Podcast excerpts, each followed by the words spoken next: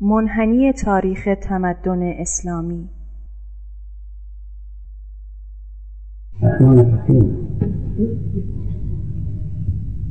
خدمت دوستان خواهران برادران ایرانی و ایمانی و همچنین تاریخ برادران عزیز افغانی که در این محضر حضور دارند. سلام از می‌کنم و خوشنودم از توفیق مجددی که یافتم. برای سخن گفتن نزد دوستان همدل. علت انتخاب این عنوان برای این سخنرانی یعنی عنوان منحنی تمدن اسلامی که قدری نامعنوس هست این بود که در محفل انسی بودیم و پاره از دوستان خواستند که در مورد نسبت میان اندیشه های حافظ و تعلیمات قرآنی سخنی برود. من به مسابه مقدمه برای اون سخنرانی نکته هایی رو در باب سیر و مسیر تمدن اسلامی بیان کردم. تا جایگاه حافظ را در این میان نشان داده باشم. که ظهور و طلوع شاعری و متفکری مثل حافظ در چه زمینه و در کجای منحنی تمدن اسلامی اتفاق افتاده است و او در کدام نقطه نسبت به سایر مواضع جغرافیای فرهنگی تمدن اسلامی قرار داشته است؟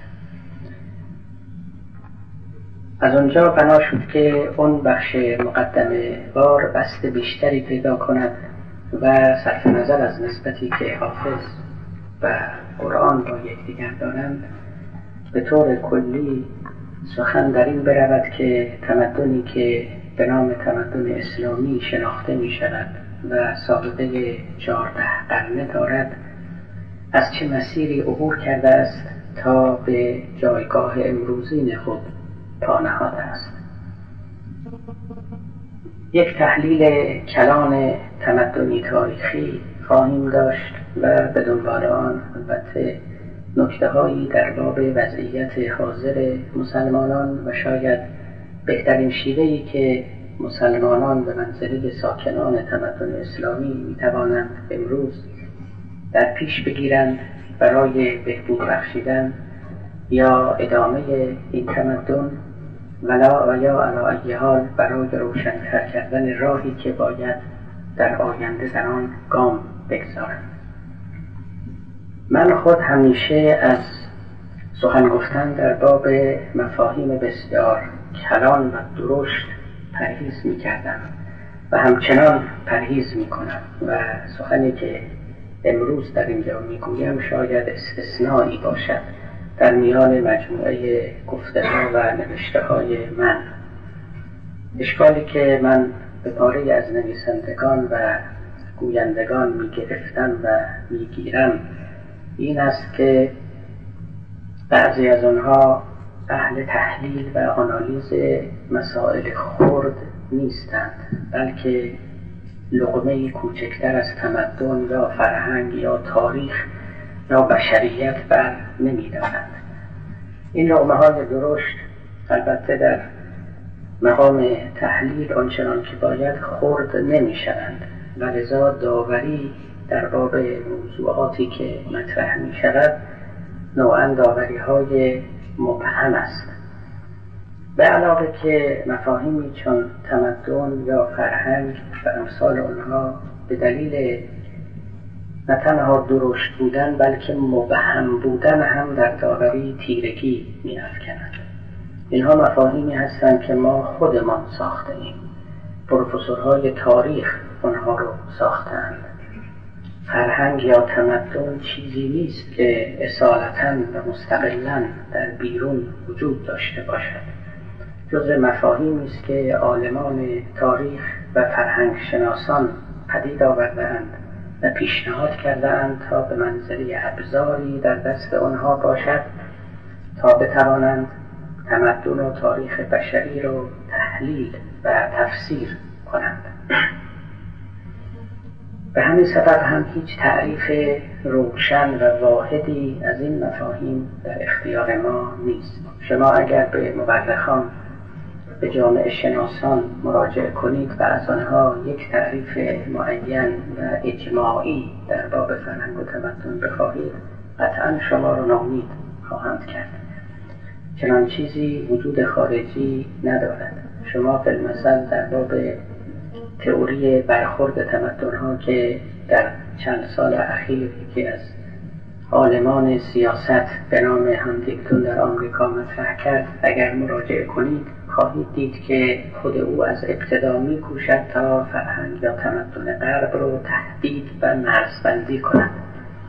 پاره ای از عوامل رو بیرون می نهد پاره ای رو میپذیرد و به درون راه می‌دهد. مسیحیت ارتودکس رو فیلمسل جزو تمدن غرب نمی شمارد اما کیش کاتولیک رو جزو تمدن غرب می شمارد و اگر از او پرسیده شود که چرا این گونه نفی و اثبات ها این گونه قبول و اخراج ها پاسخ روشنی ندارد به جایی می‌رسد این تعریف ها که قدری عنصرهای دلخواه و بیزابطه و بیملاک وارد آنها می‌شوند. باری من هم در مقام تعریف و مرزبندی دقیق تمدن اسلامی نیستم. این کار شدنی نیست از من هم بر نمی آید. اما با یکدیگر تفاهم می کنیم که درکی از تمدن اسلامی داریم.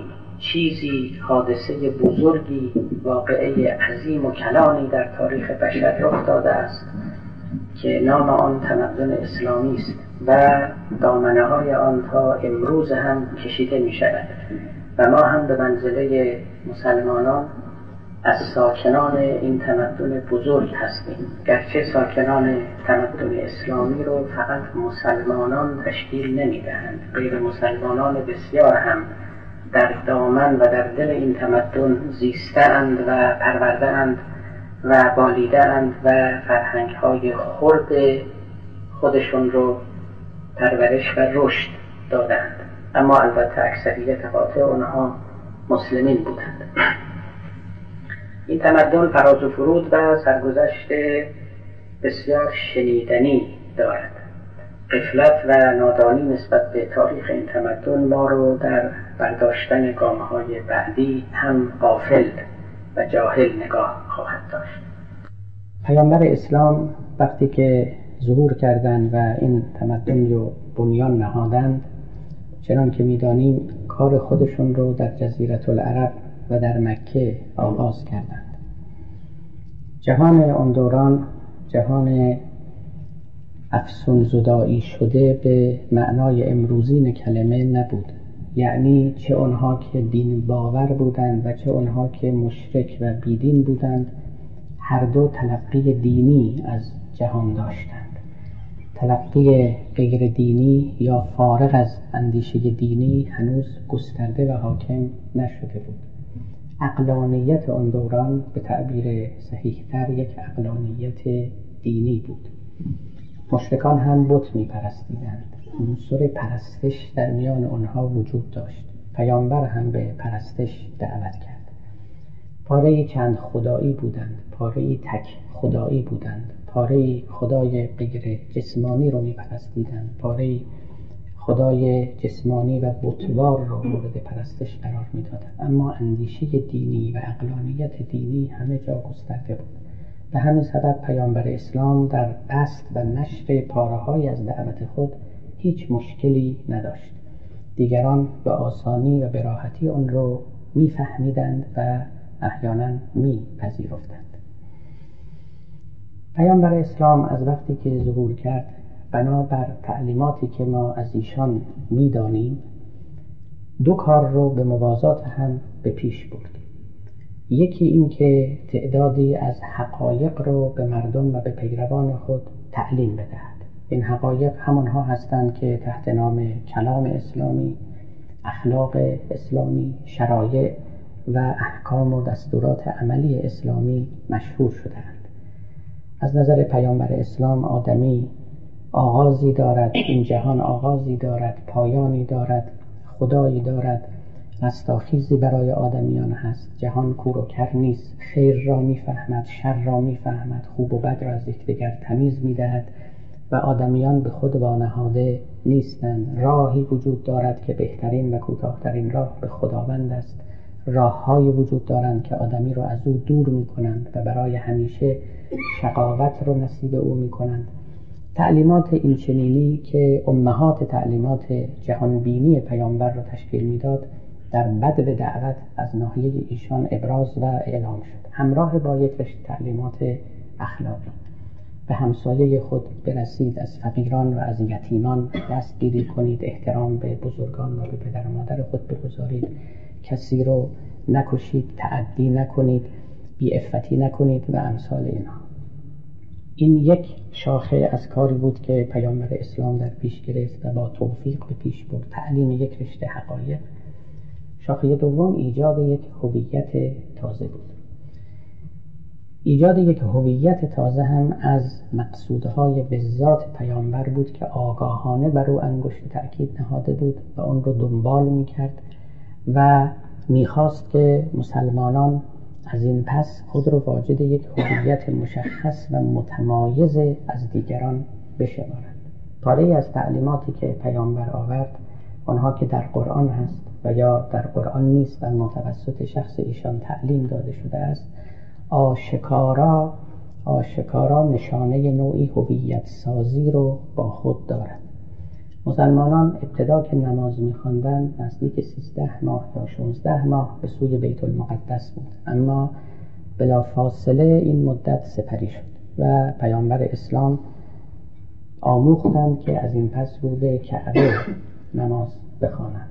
قرآن به ما می‌گوید که این خواست خود پیامبر بود. دعا می‌کرد و از خداوند می‌خواست که قبله مسلمین رو عوض کند و خداوند هم دعای او رو اجابت کرد. و خواسته او رو برآورد. قد نرا تقلب وجهک فی السماء فلنولینک قبلة ترضاها. می‌بینیم که تو رو به آسمان می‌کنی و از خداوند درخواست تغییر قبله می‌کنی. ما هم خواسته تو را برمی آوریم دعای تو را اجابت می‌کنیم و به اون سو که تو می‌خواهی و میپسندی می‌گوییم که مسلمانان رو کنند و آن را قبله برگیرند. و آنجا کعبه بود. مکه بود. از اینجا پیامبر راه خود رو راه امت خود رو راه هویت امت خود را آشکارا از راه ادیان دیگر و خصوصا از یهودیان جدا کرد و استقلال و تمایز هویتی به آنها بخشید. در داستانهای مربوط به کعبه مورخان مسلمان نوشتند که هنگامی که پیامبر وارد خانه کعبه شد خانه کعبه بسی منقوش بود. نقش های بسیار به در و دیوار کعبه بود مثل کلیسای کاتولیک ها نقش پیامبران رو اونجا بر دیوارها نگاشته بودند و صورت کسان دیگر را و گفتند که به دستور پیامبر تمام این نقش ها محو شد. همه آنها رو پاک کردند همچنان که همه بتها رو از کعبه زدودند و دور انداختند. یک روایت به ما می‌گوید که فقط نقش مریم که مسیح رو در آغوش داشت اون رو باقی نهادند. اگر این هم راست باشد معلوم است که پس از مدتی آن هم از میان رفته است. بسیار طبیعی و بدیهی بود چه از نظر حقیقت شناسی و حقیقت آموزی و چه از نظر هویت سازی که نباید دیوارهای خانه کعبه به هیچ نقشی منقوش باشد. باید ساده ساده باشد. و کسانی که در آنجا در می آیند نباید چشمشان خیره به هیچ نقشی و صورتی بشود. خواه صورت اولیاء خداوند و خواه صورتهای دیگر که بسی فروتر از آنها هستند ما امروز که اینجا گرده هم آمده این روز جمعه است و روز تعطیل و روز مقدس مسلمانان است. اما به یاد داشته باشیم که این روز جمعه یکی از عناصر هویت ساز مسلمانان هم هست. یعنی در کنار روز شنبه یهودیان روز یک شنبه مسیحیان پیامبر اسلام روز جمعه رو برای مسلمانان مقرر کردند که روز اجتماع باشد. گرد هم آیند دست از کار بکشند به نماز جمعه بروند. هنگام اقامه نماز جمعه تجارت خرید و فروش و امثال آنها تعطیل باشد حتی حرام باشد. و پس از اینکه اقامه نماز شد اونگاه از سرگرفتن تجارت مجاز باشد. و اذا قضیت الصلاة فانتشروا فی الارض. وابتغوا من فضل الله. هنگامی که نماز تمام شد در زمین پراکنده شوید هر یک به جانبی بروید و تجارت رو آغاز کنید. این هم یک عنصر هویتی بود که پیامبر اسلام اون رو در میان آوردن که مایه تمایز مسلمانان از اقوام دیگر می‌شد. خود مسئله کفر و ارتداد از مسائلی است که باید به او توجه داشت. در ابتدای تکون اجتماع اسلامی اینکه مسلمان کیست و غیر مسلمان کیست یک مسئله اصلی و مهم بود. درست مانند یک حزب که عضوگیری می کند و خطی می کشد میان اعضای خودی و کسانی که عضو اون حزب نیستند. بین آنها تمایز می افکند و رفته رفته اگر کسانی بخواهند هویت اون حزب رو مورد تمسخر مورد تخریب قرار بدهند با آنها گاه برخورد سخت هم می کنند پیامبر اسلام هم نسبت به کسانی که با اون طفل نوزاد با اون نهال نوپا یعنی فرهنگ اسلامی و تمدن اسلامی که در آغاز تولد و تکون خیش بود با او در میپیچیدن و قصد برانداختن یا تمسخر و حجف کردن و سبک کردن آن را داشتن برخورد بسیار شدیدی داشت و مطلقا در این کار کوتاه نمی آمد و نمی گذاشت که این اندیشه از همون ابتدا سبک شود و دستخوش امیال و احواء این و آن بشود. و به همین سبب بود که احکام خشن مربوط به ارتداد و افراد مرتد وضع شد. و پیامبر دستور قطعی دادند که این گونه افراد باید از میان برداشته شوند پیامبر نسبت به کسانی که شخص ایشون رو حجب می‌کردن یعنی کسی که محوریت و مرکزیت این تمدن با او بود و سازنده این فرهنگ نوین و هویت نوین بود هم همین برخورد رو داشتن و اینها چیزهایی است که تاریخ های اسلامی و غیر اسلامی همه ثبت کردند. اما آشکار است که این عنصرها رو در تعلیمات پیامبر باید عنصرهای هویت ساز شناخت. و عنصرهای هویت ساز البته حکمشون با عنصرهای حقیقت آموز فرق دارد. این دومی ها ماندنی و ماندگارند اما اولی ها به طبع زمان و به طبع شرایط تاریخی و اجتماعی البته عوض می شوند و حکمشون دگرگون می شوند باری پیامبر اسلام این دو شاخه از عمل رو قصدن و آگاهانه به پیش می برد. هم هویت می ساخت و هم حقیقت می آموخت. و این تمدن رو این چنین پی افکند.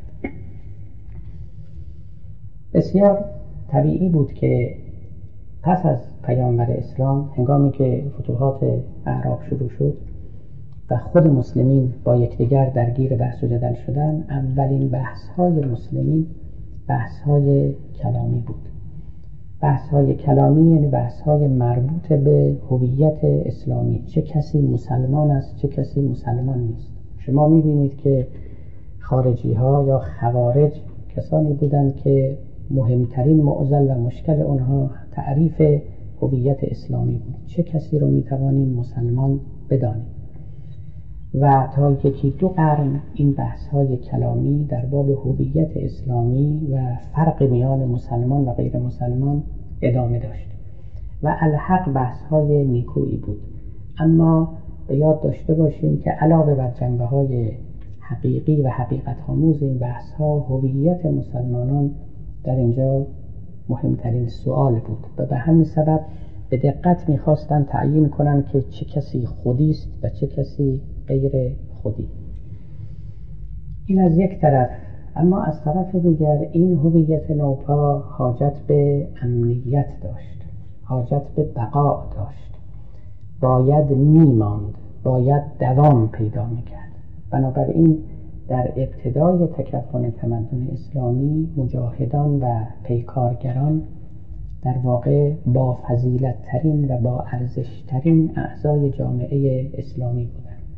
اینها بودند که این هویت تازه تولد یافته رو حفظ می کردند از دشمنان و حجوم آنان در امان نگاه می داشتند احتیاجی به توضیح زیاد نیست. شما قرآن رو که باز کنید اولین نمره و بالاترین نمره در قرآن به مجاهدان داده می شود فضل الله المجاهدین علی القائدین اجرا عظیما.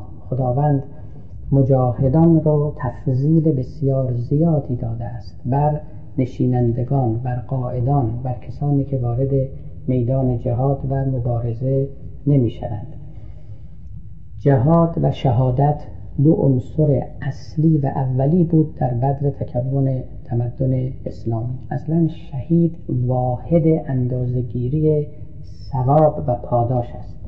همه شما آشنایی دارید. وقتی گفته می شود فلان عبادت رو بکنید فلان نماز رو بخوانید ثواب ده شهید دارد ثواب صد شهید دارد. مفهوم شهادت و مفهوم جهاد دو تا مفهوم اصلی اولیه متناسب با دوران آغاز تکون تمدن اسلامی بودند. کسانی که میباید این تمدن رو با شمشیرهای خود و با فداکاری ها و شهادتجویی های خود از حجوم دشمنان از حجوم خطرناک دشمنان حفاظت بکنند.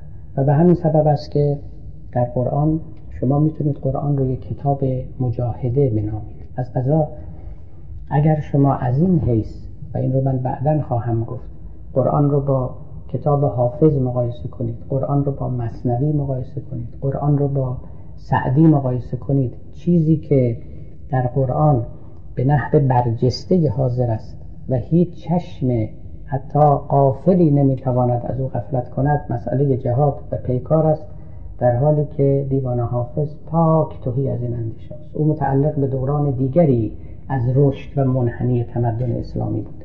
مصنوی پاک خالی از آنهاست. این که می‌گویم خالی یعنی در قیاس با قرآن اونچه که در این کتاب ها آمده است تقریبا صفر است. هیچ است.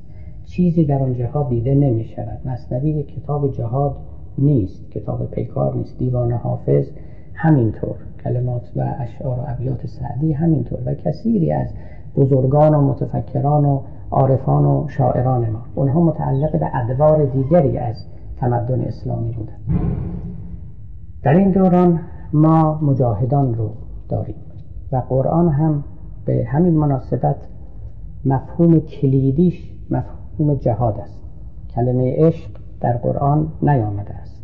مفهوم کلیدی که اگر شما او را از مولانا بگیرید اگر شما رو از حافظ بگیرید دیگه چیزی برای مولوی و حافظ نمیماند. اما در قرآن این مفهوم این کلمه مطلقا پیدا نمیشه کلمه حب داریم در قرآن یعنی دوستی. اما بسیار فرعی بسیار اندک بسیار حاشیه‌ای هیچ وقت به پای به گرد پای مفهوم جهاد و مفهوم شهادت نمی‌رسد. بعدها عارفان ما بودند که اگر بیان سریحی بخواهم بکنم این نقیصه رو تکمیل کردن اون چرا که در آن دوران ذکر او لازم نبود و بلکه حتی به سلامت این تمدن لطمه می‌زد بعدها آنها بر او افزودند و اون رو به مسلمانان تعلیم دادند و به این معنا تجربه نبوی رو بست دادند. اونچه که تمدن اسلامی در آغاز امر و مبتنی بر تجربه نبوی اقتضا می کرد و لازم داشت این مجاهدت بود. برای حفظ او از خطر بیامان دشمنان. تمدن اسلامی این چنین پیش رفت و به همین سبب شما بینید که بعد از چند قرن اهمیتی که جهاد و شهادت در میان مسلمانان دارد فرو می افتد و کمتر می شود تمدن سیر تاریخی کرده است که پاره از حاجات رو برآورده و پشت سر نهاده و حاجات تازه‌ای برای او پدید آمده است و باید پاسخهای تازه بیابد و آنها رو برآورده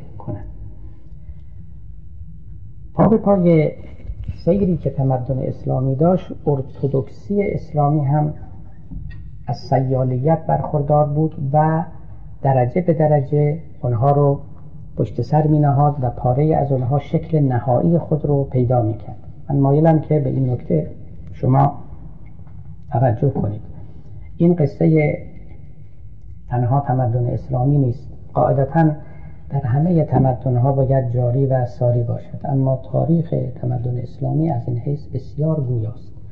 شما به دو قرن اولیه تاریخ تمدن اسلامی اگر نظر کنید می‌بینید که کمابیش همه چیز سیال است. همه چیز سیال است. هیچ چیز تثبیت شده جا افتاده خشکیده منجمد شده ای نداریم. همه چیز در حال سیلان است روان است. هنوز شکل نهایی خود رو پیدا نکرده. درست قرآن در میان مسلمین است. اما قرآن که کتاب سامت است کتاب ناطق نیست. آنهایی که درباره قرآن سخن می‌گفتند از تفسیر قرآن سخن می‌گفتند حرف اونها سیال بود یعنی عوض می‌شد دگرگون شونده بود. این نسل چیزی می‌گفت نسل بعد چیزی دیگری می‌گفت. حدیث پیامبر اونچه که از پیامبر نقل می‌شد اون که به قوت بسی بیشتر این چنین بود. نزاعهایی که مسلمانان درباره خداوند صفات خداوند جبر و اختیار و تفویض و قدر در باب وجود شیطان در مسئله معاد در مسئله روح در مسائل سیاسی اینها داشتن تمامشون در حالت روان منعقد نشده شکل نیافته جریان داشت. پس از دو قرن سه قرن بود که رفته رفته چه عقاید اهل سنت و چه عقاید شیعیان به منزله دو شاخه بزرگ از فرهنگ اسلامی رفته رفته انعقاد پیدا کرد. دوران ارتودکسی شروع شد. دوران ارتودکسی این وقتی که یک آین شکل نیمه نهایی خود رو پیدا می کند دوگمه های او اندیشه های جزمی او عقاید ثابت او رفته رفته سر پیدا می شود و ظاهر می شود اما قبل از او عقاید همه سیال است. شما این وضعیت رو در دین مسیحیت هم می‌دانید اینکه مسیح خداوند است اینکه جنبه ناسوت داره و لاهوت داره. لاهوت و ناسوتش چه نسبتی با یکدیگر داره؟ اینها برای سه تا چهار قرن بین متکلمان مسیحی محل نزاع بود تا نهایتا شورایی تشکیل شد و یکی از اونها رو برگزید و اون رو به منزله عقیده ارتودکس جزمی مسیحیت اعلام کرد. و غیر مؤمنین به او رو کافر اعلام کرد. در اسلام البته چنین شورایی تشکیل نشد اما طبیعت امر این بود که رفته رفته این جویبارهای مختلف و کوچک از آراء و افکار به هم نزدیک بشوند و تقارب پیدا کنند و نهایتا شکل آخرین خود رو بیابند. این سیالیت فوق العاده مهم بود. دورانی است که از هر جهت قابل مطالعه و قابل اهمیت است. یعنی هرچه که ما امروز داریم به منزله میراث فکر اسلامی و فرهنگ اسلامی باید اون رو محصول اون دوران سیالیت اعتقادات اسلامی در آن وقت بدانیم.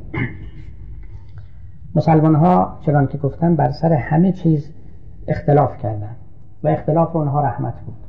اختلاف آنها چنان که روایتی از پیامبر می‌گوید رحمت بود. اینکه با هم به گومگو می‌کردن کشمکش فکری داشتن و عقاید رو در بست یکجا و تقلیدی نمیپذیرفتند. همه به هم حق می‌دادند که درباره مسائل سخن بگویند. از قرآن گرفته تا حدیث پیامبر. این بحث ها و این سیالیت در دل تمدنی رخ می‌داد که رفته رفته از امنیت اطمینان پیدا می‌کرد. یعنی مجاهدان پیکارهای خود رو کرده بودند فتوحات اسلامی و گسترش آنها رفته رفته به مرزهای رسیده بود که برکندن بیخ اسلام از سرزمین اصلی او دیگه ناممکن شده بود. مسلمان ها از وجود و از اصالت یافتن این هویت اطمینان خاطر یافته بودند می‌دانستند که این درخت به حد کافی تنومند شده برگبار پیدا کرده سایه گستر شده و دیگه کسی حوث برکندن اون رو نمی کند. اونچه که در جریان بود بست فتوحات بود. من این نکته رو ناگفته نگذارم. برای اینکه یک حقیقت تاریخی است. مسلمان ها در مواردی حق خود می دانستند که به سرزمین های دیگر لشکرکشی کنند. به اونجاها بروند و آنها رو به اسلام بخوانند. یعنی یک جهاد ابتدایی یک جهاد تعرضی آفنسیو نسبت به دیگران. انجام بدن معتقد بودن حقیقتی یعنی توحید رو در دست خودشون دارند که از فرط صحت و بداهت به روشنی آفتاب است. و هیچ کس نمی‌تواند منکر او باشه یا ارزش او رو انکار کند. و به همین سبب حق خود می‌دانستند که این رو به دیگران عرضه کنند. اگر پذیرفتند که هیچ اگر نپذیرفتند حتی با فشار و با حجوم اون رو در میان آنها ببرند. ابن خلدون در آثار خودش می نویسد که که در میان اقوام دینی که در تاریخ آمده اند این خصلت و خصوصیت از آن مسلمانان بود که حق خود می دانستند که به سرزمین های دیگر هجوم ببرند و اندیشه خود را در میان آنها نشر کنند. چنین فکری چنین اعتقادی در میان یهودیان نبود در میان مسیحیان نبود. و پیامبر این امتیاز رو برای خود قائل بود و به پیروان خود هم آن رو آموخته بود. داری البته دوران دورانی بود که این فکر رو با اقلانیتی که داشت میپذیرفت. روزگار ما روزگاری است که توافقهای دو طرفه ای که بین ملل امضا شده است این کار رو نامعقول و نامجاز می کند اما ما سخن از روزگاری می گوییم که نرم های دیگر داشت و اقلانیت دیگری بر آن حاکم بود. امروز هم مسلمانان وقتی که وارد این قراردادهای جهانی و بین المللی می شوند حق تخطی از آنها رو ندارند. آنها رو باید بپذیرند و به کار گرفتن اون شیوه های جهادی امروز برای اونها روا نیست. قطعا این چنین است. اگر پیامبر اسلام هم در این روزگار ظهور می‌کردند در دل جهانی که این گونه مقابلات و قراردادهای بین المللی برقرار است حکم دیگری رو برای مسلمانان صادر می‌کردند. باری این دوره جهادی و حفظ امنیت تمدن اسلامی بود. همین که مسلمانان از این حیث آسود خاطر شدن آنگاه به فکر نظم درونی افتادن این مرحله دوم از منحنی مسیر تمدن اسلامی است. شما می‌بینید که ما در مرتبه و مرحله دوم از تاریخ تمدن اسلامی با رشد عجیب فقه و قانون و تفسیر شریعت روبرو می‌شویم. قومی که در درون یک خانه امن زندگی می کنند باید در میانشان ضوابطی برقرار بشود فقه اسلامی در قرون دوم تا چهارم رشد بی سابقه خود را پیدا کرد و مکاتب فقهی مذاهب فقهی در اهل سنت و حتی در میان شیعیان در همین دوران بود که به عالی ترین درجه اوج خود رسید. چهار مذهب فقهی در میان اهل سنت مذهب جعفری در میان شیعیان و بعدا البته ظهور فقهای بسیار زیاد گواه این است. اما پای گذاری این مطلب در قرنهای دوم سوم و چهارم تاریخ اسلامی بود. پس از هجرت پیامبر. چنانکه که پاره از مورخان و فرهنگ شناسان نوشتند شاید تمدن اسلامی رو اساسا باید تمدن قانون نام نهاد. این ادعا ادعای بی اساسی نیست. هیچ تمدنی در جهان به اندازه تمدن اسلامی تأکید بر قانون بر فقه و بر شریعت نداشته است. حجم عظیمی از کتابهای فقهی که در دل این تمدن نگاشته شده است. حجم عظیمی از مدارس که برای تربیت و پرورش فقیهان دایر شده است. حجم عظیمی از فقها که فارغ التحصیلان این مدارس بودند. در دل تمدن اسلامی اونقدر بزرگ است که هیچ طایفه دیگری با آنها قابل قیاس نیست. ما ادیبان داشته ایم حکیمان فیلسوفان داشته ایم طبیبان داشته ایم و صنعتگران عالمان علوم طبیعی داشته ایم در تمدن اسلامی. اما از حیث حج از حیث عدد از حیث وسعت تأثیر و دایره نفوذ هرگز به پای فقه و فقیهان نمی رسند این همه رساله ها و کتاب های فقهی که حقیقتا مبهوت کننده است در طول این دوازده قرن که نوشته شده است خوب نشان می‌دهد ذهنیت مسلمانان را و درگیری آنها را با مسائل دقیق فقهی. و من این رو گرچه که این تورم فقه آفتی است اما در این حال یک وجه مثبت و روشن هم دارد و او عبارت است از توجه به آنالیز و به تحلیل فکری. برای اینکه قانون و فقه علا حال یک علم دقیقند جزو علوم دقیقند. اونجا جای مجاز گفتن و شعر گفتن و تشبیه کردن و بی حجت سخن گفتن نیست. شما هر چه که میگید باید قاعده بیاورید دلیل بیاورید حجت بیاورید. آنالیز مفهومی دقیق بکنید و این البته نقطه بسیار مثبتی است در تمدن اسلامی. اما هرچه که بود البته تورمی هم در کار بود. یک تمدن فقه پرور و فقیه پرور بود. اگر او رو مقایسه کنید با تمدن یونان که یک تمدن فلسفه پرور و فیلسوف پرور بود. اگر مقایسه کنید با تمدن جدید غرب که یک تمدن علم پرور و عالم پرور است به مفهوم علم تجربی طبیعی. تمدن scientific است تکنولوژیک است. گرچه که فیلسوفان دارد گرچه که قانوندانان دارد اما اونچه که محور و مرکز و نقطه اساسی دایره این تمدن است همین اندیشه علمی و تکنولوژیک است. فیلسوفای یونان هم که از شرح و بیان بینیازن مستقنی هستن. تمدن اسلامی البته فیلسوف داشت البته عارف داشت اما اینا به گرد پای فقیهان نمی رسیدن بگذاریم از اینکه گاهی فقیهان با فیلسوفان و عارفان هم چالش می‌کردن عرصه رو بر آنها تنگ می‌کردن حضور آنها وجود آنها و بست نفوس آنها رو نمیپسندیدن. اما حتی اگر آنها رو هم آزاد میگذاشتن شاید آنچه که در باطن این تمدن بود اجازه نمی‌داد که آنها رشد زیاد بکنند. برگردیم به دوران خود پیامبر. پیامبر وقتی که ظهور کردن ابتدا جهانبینی خودشون رو دادن بعد اخلاق رو به صورت یک قشری به دور این جهانبینی و بعد وقتی که وارد دوران مدینه شدن شریعت رو یعنی فقه رو بیان کردن. لذا فقه بیرونی ترین خارجی ترین لایه فکر و آین اسلامی بود. اما بعدا همین بیرونی ترین در واقع بزرگترین رشد رو هم پیدا کرد. رشد سرطانی به تعبیر پاره از متفکران. رابی دوران دوم تمدن اسلامی دورانی است که شما شاهد رشد فقه و فقیهان.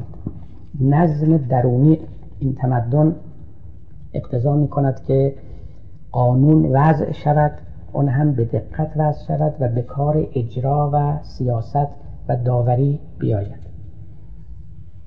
ما وقتی که عبور می‌کنیم و به دوره سوم تمدن اسلامی نزدیک می‌شویم در اینجاست که شما با فیلسوفان و عارفان روبرو می‌شوید. تقریبا شبیه به رشد یک انسان متعارف و نرمال. وقتی که شما حاجات اولیتون برآورده شد اونگاه به سوی حاجات عالیتر و لطیفتر می روید کسی که شکم او گرسنه است کسی که مسکن نداره کسی که لباس برای پوشیدن نداره البته به دنبال هنرهای عالی نمیره به دنبال فلسفه نمیره عرفان نمیره شعر نمیره. اونها به گوشش باده. هوایج اولیه چنان بر دست و پای او زنجیر رفتنده که حرکت او رو از او ستانده است. با روا کردن و تأمین کردن این حاجات اولیه است که این زنجیرها باز می شود و آدمی آماده پرواز می شود تمدن ها هم چنینن. شما اگر به ابن خلدون نگاه کنید ابن خلدون همین حرف رو به شکل های دیگر می‌زنه. میگه وقتی که پیامبر ظهور کرد در میان عرب اونها به تعبیر او امران بدوی داشتن. یعنی یک جور تمدنی داشتن اما تمدن ابتدایی بیابانی. تمدنی که از نظر او فقط مبتنی بر تأمین کردن حاجات اولیه بود. خوراکی فراهم کنن خیمه بزنن در اونجا بخوابند لباس بسیار نازلی به تن کنن که گرما اونها را آزار ندهد. این رو ابن خلدون امران بدوی مینامد در مقابل امران هزاری یا هزاری یعنی تمدن شهرنشینی. میگه در تمدن شهرنشینی چیزی که بر او اضافه می شود تجارت است. عینا او رو خودش ذکر می‌کنه. یکی از چیزهایی که اضافه می شود تجارت است ترید است. برای اینکه حاجات بست پیدا کرده است. رفت و آمدها بیشتر شده است. ارتباطات افزونتر از سابق شده است. چیزی به نام تجارت نمودار پیدا شدن و ظهور کردن تمدن شهری است. و به دنبال او البته هنرهای بعدی می آید که هنرهای بعدی است که در واقع نشانه اوج یک تمدن است. یعنی وقتی که شما در هنر در فلسفه در عرفان پیش بروید تمدن شما از تکامل بالاتری برخوردار شده است. مسلمین تقریبا همین راه رو پیمودن. من در اینجا الان سخنی نمی‌گویم از اینکه این این چیزها این دستاوردها تماما درون جوش بود یا از بیرون هم مدد به مسلمین می‌رسید؟ شکی نیست که می‌رسید. مسلمان ها رفته رفته با شهرنشینی با بست فتوحاتشون با تمدن دیگه ادیان دیگه فرهنگ دیگه تماس های نزدیک پیدا کردن و بسی چیزها را از آنها ستاندن و دو موجود زنده البته این چنین است با هم داد و ستد می‌کنن. ولی الان من در مقام تعیین منابع این تغییرات و این دستاوردها نیستم. اما اون که اگر خالصا به خود تمدن اسلامی رو نگاه کنید ابتدا می‌بینید که قهرمانان صحنه مجاهدانند. اونها کار خودشون رو انجام میدن نقش خودشون رو بازی می‌کنن امنیت برای این تمدن حاصل می‌کنن. قهرمانان دوره دوم فقیهانند.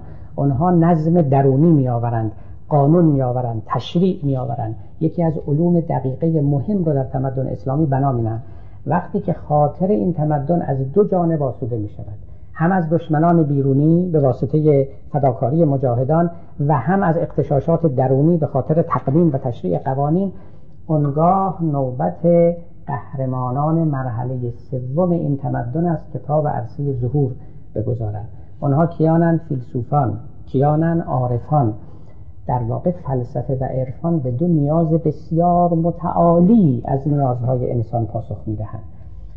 وجود اینها ظهور اینها رشدشون در مراحل اولیه که امنیت نیست و قانون نیست تقریبا غیر ممکن است. در اینجا من مرزبندی های دقیق ریاضی نمی کنم البته شما می توانید جوانه های از عرفان رو جوانه های از فلسفه رو در دوران های پیشین هم بیابید. اما دوران اطلاع آنها بستشون رشدشون اوج گرفتنشون البته پس از وقتی است که مجاهدان رفتن و پس از وقتی است که فقیه ها هم, هم کار خودشون رو کردن و تأثیر خودشون رو گذاشتن آنگاه هست که شما می‌بینید با کسانی مثل ابن سینا مثل کندی مثل فارابی مثل غزالی مثل محیدین عربی مولوی حافظ و کثیری از این بزرگان که در حقیقت بنیانگذاران فلسفه و عرفان اسلامی هستند روبرو می‌شوید این سه مرحله مراحل اصلی در رشد تمدن اسلامی هست. تقریبا با ظهور این بزرگان یعنی عارفان و فیلسوفان که اتفاقا دوران ظهور آنها رو دوران طلایی تمدن اسلامی خواندهاند یعنی قرن پنجم قرن ششم که تعبیر صحیحی هم هست. می تواند گفت که این تمدن تقریبا به نقطه ماکسیموم خود رسیده است. یعنی این منحنی رفته است و ماکسیموم خود را دست یافته است. اونجا خب چند راه در مقابل این تمدن است که از این ماکسیموم به کجا برود؟ یک راهش راه نزول و انحطاط است و این همون چیزی بود که در واقع سرنوشت تمدن اسلامی بود. متفکری مثل ابن خلدون که در قرن هشتم ظهور کرد شاید اولین کسی بود که تئوری انحطاط تمدن اسلامی رو مطرح کرد.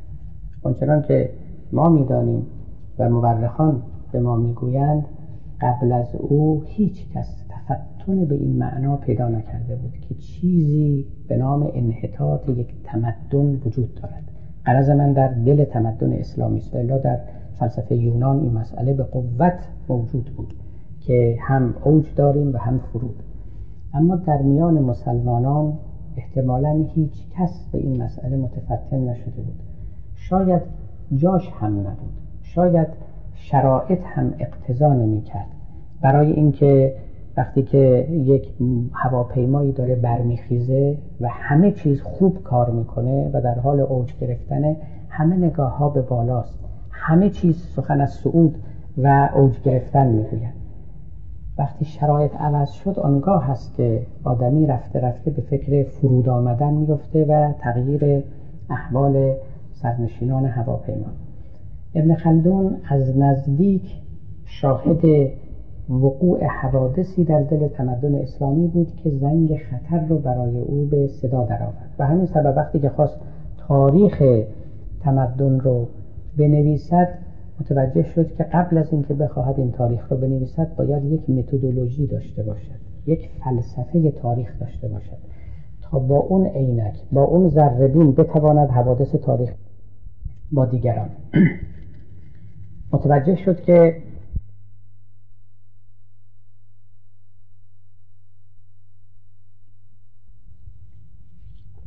با دیگران. متوجه شد که در تاریخ باید فلسفه داشت. بدون فلسفه تاریخ نویسی کور است. و لذا مقدمه بلندی نوشت برای بیان و تبیین متد تحلیل و تفسیر تاریخی. این همون چیزی است که تحت عنوان مقدمه ابن خلدون مشهور شده است. کتاب تاریخ او که به نام کتاب العبر نامیده می شود کتاب العبر و دیوان المبتدع و الخبر فی احکام ملوک العرب و العجم و البربر و من آثرهم من زب السلطان الاکبر. یه همچی اسم بزرگی در کتاب خودش نهاده است. اما چنان که شارحان آثار رو اشاره کردن تمام نکته در همون اولین کلمه این عنوان است کتاب العبر عبر جمع عبرت است. کتاب عبرت ها و عبرت هم به معنای پند گرفتن و یا موعظه کردن نیست. عبرت دقیقا همون معنای فلسفی دارد. یعنی شما از جزئی به کلی عبور کنید. در عبرت گرفتن مفهوم عبور نهفته است. حتی وقتی که از یه چیز ساده فرض کنیم میگیم که از در گذشت کسی عبرت بگیرید. عبرت بگیرید اونجا نمونید. عبور کنید. این حادثه رو یه سکوی پرواز قرار بدید. نقطه عظیمتی قرار بدید. از اونجا عبور کنید نتیجه های تازه بگیرید به فکرهای جدید برسید. کتاب ابن خلدون هم نامش کتاب العبر بود. منتها عبرت های تاریخی. و این عبرت های تاریخی در سایه قانونمندی های تاریخی صورت می‌گیرد. و به این نحو بود که ابن خلدون فلسفه تاریخ خودش رو بنا نهاد. در این فلسفه تاریخ در حقیقت ابن خلدون سرگذشت تمدنها یا از نظر او امرانها رو برای ما می‌گوید که چگونه امرانها تمدنها هزارها متولد می‌شوند رشد می‌کنند و آنگاه فرو میریزند متلاشی می‌شوند و میمیرند.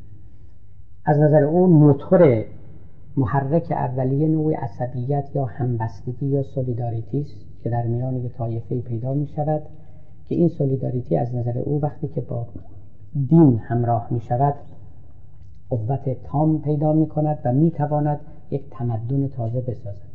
اما وقتی که این تمدن ساخته می شود وقتی که از نظر او به همون درجه عالی خود رسید یعنی به هنرها رسید به فلسفه رسید به عرفان رسید به موازات او به چیز دیگری هم می‌رسد. اون چیز دیگر عبارت است از رفاه عبارت است از تنعم عبارت است از تجمل عبارت است از فساد ناشی از رفاه و بتر و طرف و تجمل و تنعم.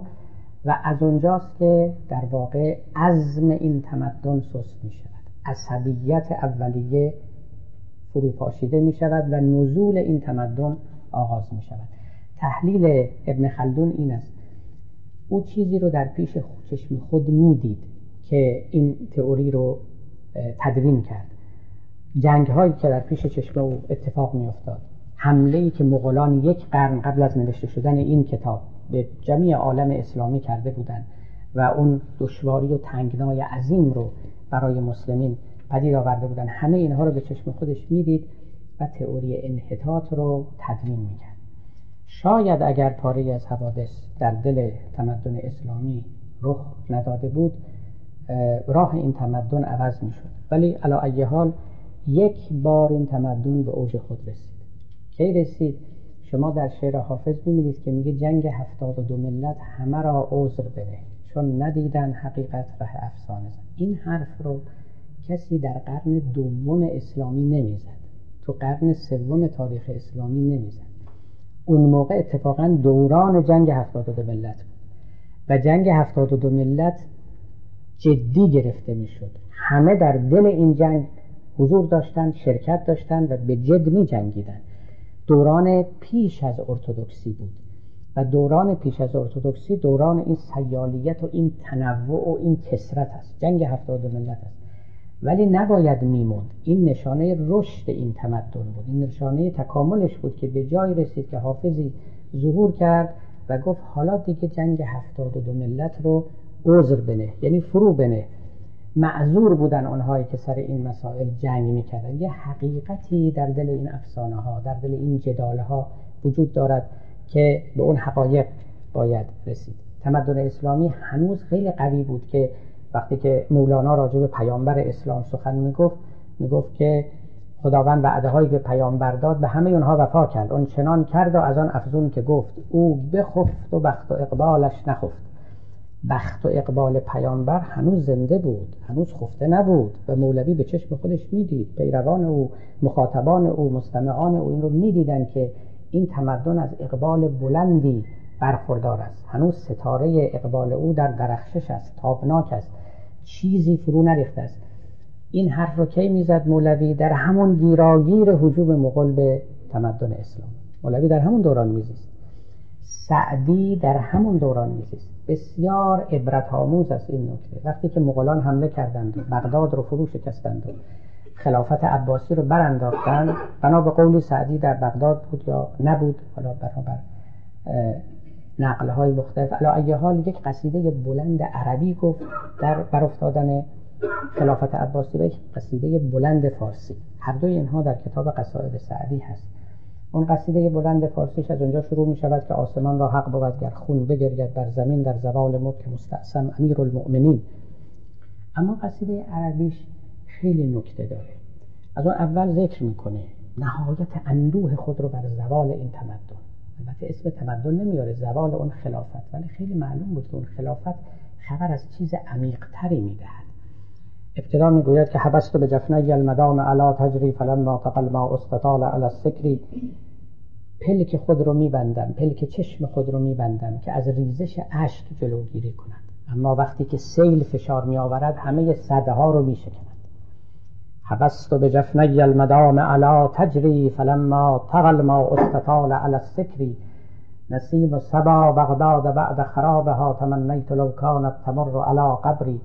پس از ویران شدن بغداد ای کاش که نسیمی که از بغداد میگذرد بر قبر من میگذشت. یعنی ای کاش زنده نبودم و این ویرانی رو نمی‌دیدم. نسیم و سبا بغداد بعد خرابها تمنیت لو کانت تمر علی قبری.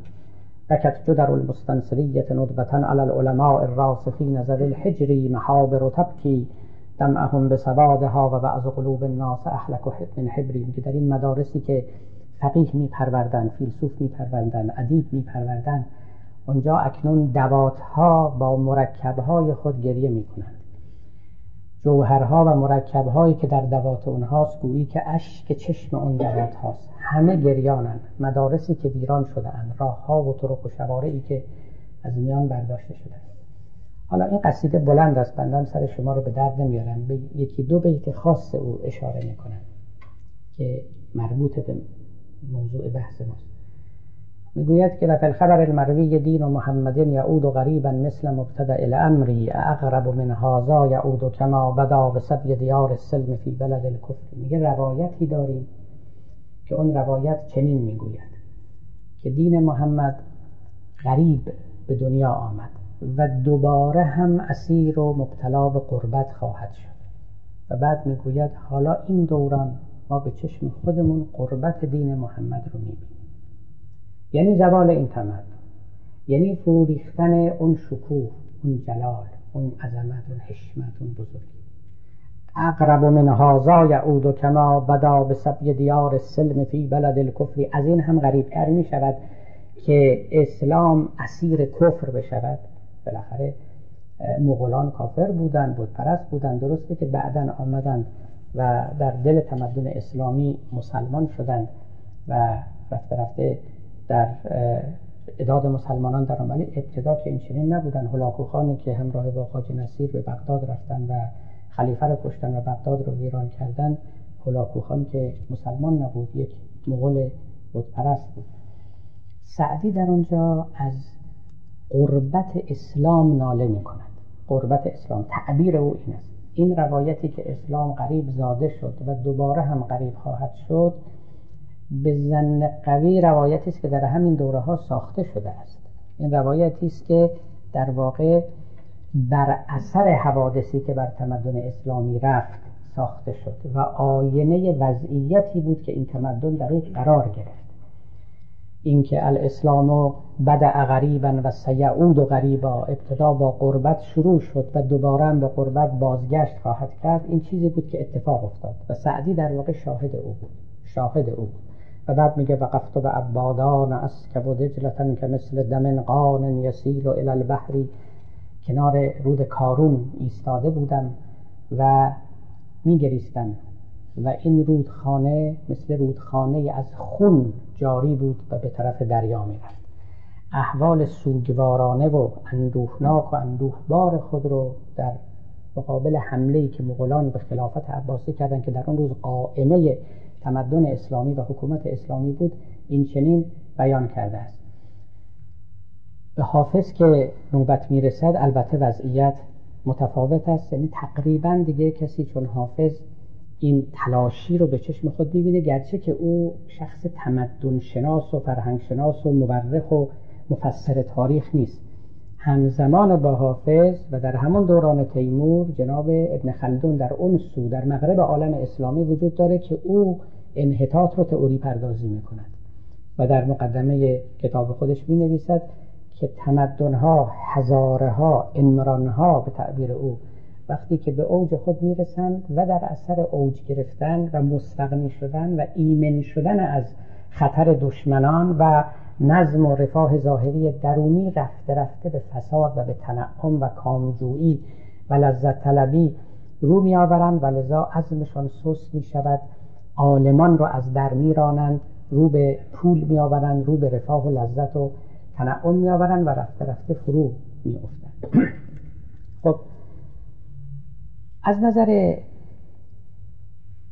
حقیقت آموزی و از نظر برآوردن نیازهای رفیع و متعالی آدمی تمدن اسلامی از قرن هشتم نهم به این طرف تقریبا چیز تازه‌ای به عالم بشریت عرضه نکرد. بزرگترین دستاوردهای او تا همان دوران بود. بعد از او چه در عرصه فلسفه چه در عرصه فقه چه در عرصه عرفان تقریبا تقریبا با استثناهای مختصری همه کسانی که ظهور کردند پیروان مشتریان و مقلدان پیشینیان خود بودند. ابتکار چندانی در هیچ یک از این عرصه ها صورت نگرفت. یک بنای تازه‌ای پی افکنی نشد و این تمدن رفته رفته گرچه حسارها و دیوارهاش از بیرون محفوظ بود ولی از درون دچار تلاشی و انحطاط می‌شد. مسلمین برای مدتی برای دو سه قرنی از این تلاشی و انحطاط چندان با خبر نبودند. وقتی با خبر شدند که رقیبشون یعنی تمدن جدید غربی به عرصه رسید و چلنج خود رو کلنجار خود رو کشمکش خودش رو با این تمدن آغاز کرد. از آنجا بود که رفته رفته چشم ها باز شد. قرن هجدهم به این طرف یعنی وقتی که ناپلئون به مصر حمله کرد و به اونجا رفت پاره از مورخین اونجا رو آغاز بیداری مسلمانان یاد کردند و گفتند که این ضربه و این حادثه جدیترین حادثه و ضربه بود برای مسلمانان که از خواب بیدار بشوند و بفهمند که در کجای تاریخ قرار دارند و چرا این اتفاقات برای اونها افتاده است. دوران بیداری مسلمانان دوران نسبتا طولانی است. یعنی دو قرن است که ما وارد این دوران شدیم. این دوران هم قهرمانان خودش رو پرورده است. قدری در باب وضعیت دوران جدید اکنون مایلم سخن بگم و بحثم رو به پایان ببرم. خب تمدن غرب ابتدا که با ما روبرو شد اتفاقا حقیقتهای خودش رو در مقابل حقیقتهای ما نهاد. یعنی غرب هم دو چهره داشت غرب حقیقت و غرب هویت. همچنان که اسلام دو چهره داشت اسلام حقیقت و اسلام هویت آنچنان که گفتم. ما در ابتدا با غرب حقیقت روبرو شدیم. قرض من از غرب حقیقت یعنی غربی که از طریق او علم می آمد فلسفه می آمد تکنیک می آمد. اونچه که متاع فکری است. محصولات اندیشه بشری است می آمد ما دیر البته با این متاعها آشنا شدیم اما باری آشنا شدیم. در ایران شاید در زمان فتحعلی شاه بود که بعضی از فیلسوفان ما جسته و گریخته و مبهمن و به تیرگی سخنی از کانت و فلسفه کانت میشنیدند. در همین زمان فتحعلی شاه بود که مرحوم ملا مهدی نراقی صاحب کتاب جامع السعادات که از فقیهان بزرگ زمان بود و ضمنا در نجوم هم دستی داشت اولین خبرهای هیئت کوپرنیکی به گوشش برده بود و در یکی از کتابهاش از این هیئت جدید یاد می کند یادتون باشه در همین دوران است که ما با سلاحهای جنگی جدید با باروت و امثال اینا آشنا میشیم. جنگ ایران و روس اونها ما را آشنا کرد به اینکه اسلحه تازه البته در دوران صفویه این را آزموده بودیم اما جدی تر از او در جنگ های ایران و روس بود که ما جدا دیدیم که این سلاح ها چگونه می‌تواند به پیروزی قومی و به شکست قوم دیگری بیانجامد. لذا کمابیش قرن دوازدهم هجری بود اتفاقا قرنی که دوران ظهور بزرگترین فقیهان شیعه است یعنی شیخ جعفر نجفی صاحب کشف القطاع متعلق به همین دوران است شیخ حسن نجفی صاحب جواهر متعلق به همین دوران است. و مرحوم آقا وحید بهبهانی که مؤسس فقه شیعه یا مؤسس در مقابل اخباریون رو لقب میدن مال همین دوران است و کثیر دیگری. و از فلسفه و عرفان خبر زیادی نیست. در این دوران است که ما داریم کم کم با تمدن غرب و چهره های مختلف او که من آنها رو چهره های حقیقتی اوست آشنا میشم. خصوصا در ایران اتفاق این چنین افتاد. اگر در جهان اسلام بخوایم سخن بگیم دو چهره حقیقتی هویتی غرب خیلی جاها با هم رفت. چهره هویتی غرب چه بود؟ استعمارش بود. یعنی در آنجا به منزله یک هویت متمایز از هویت دیگری برای ابراز وجود برای غلبه و تسخیر برای بیرون کردن دیگری وارد شده بود.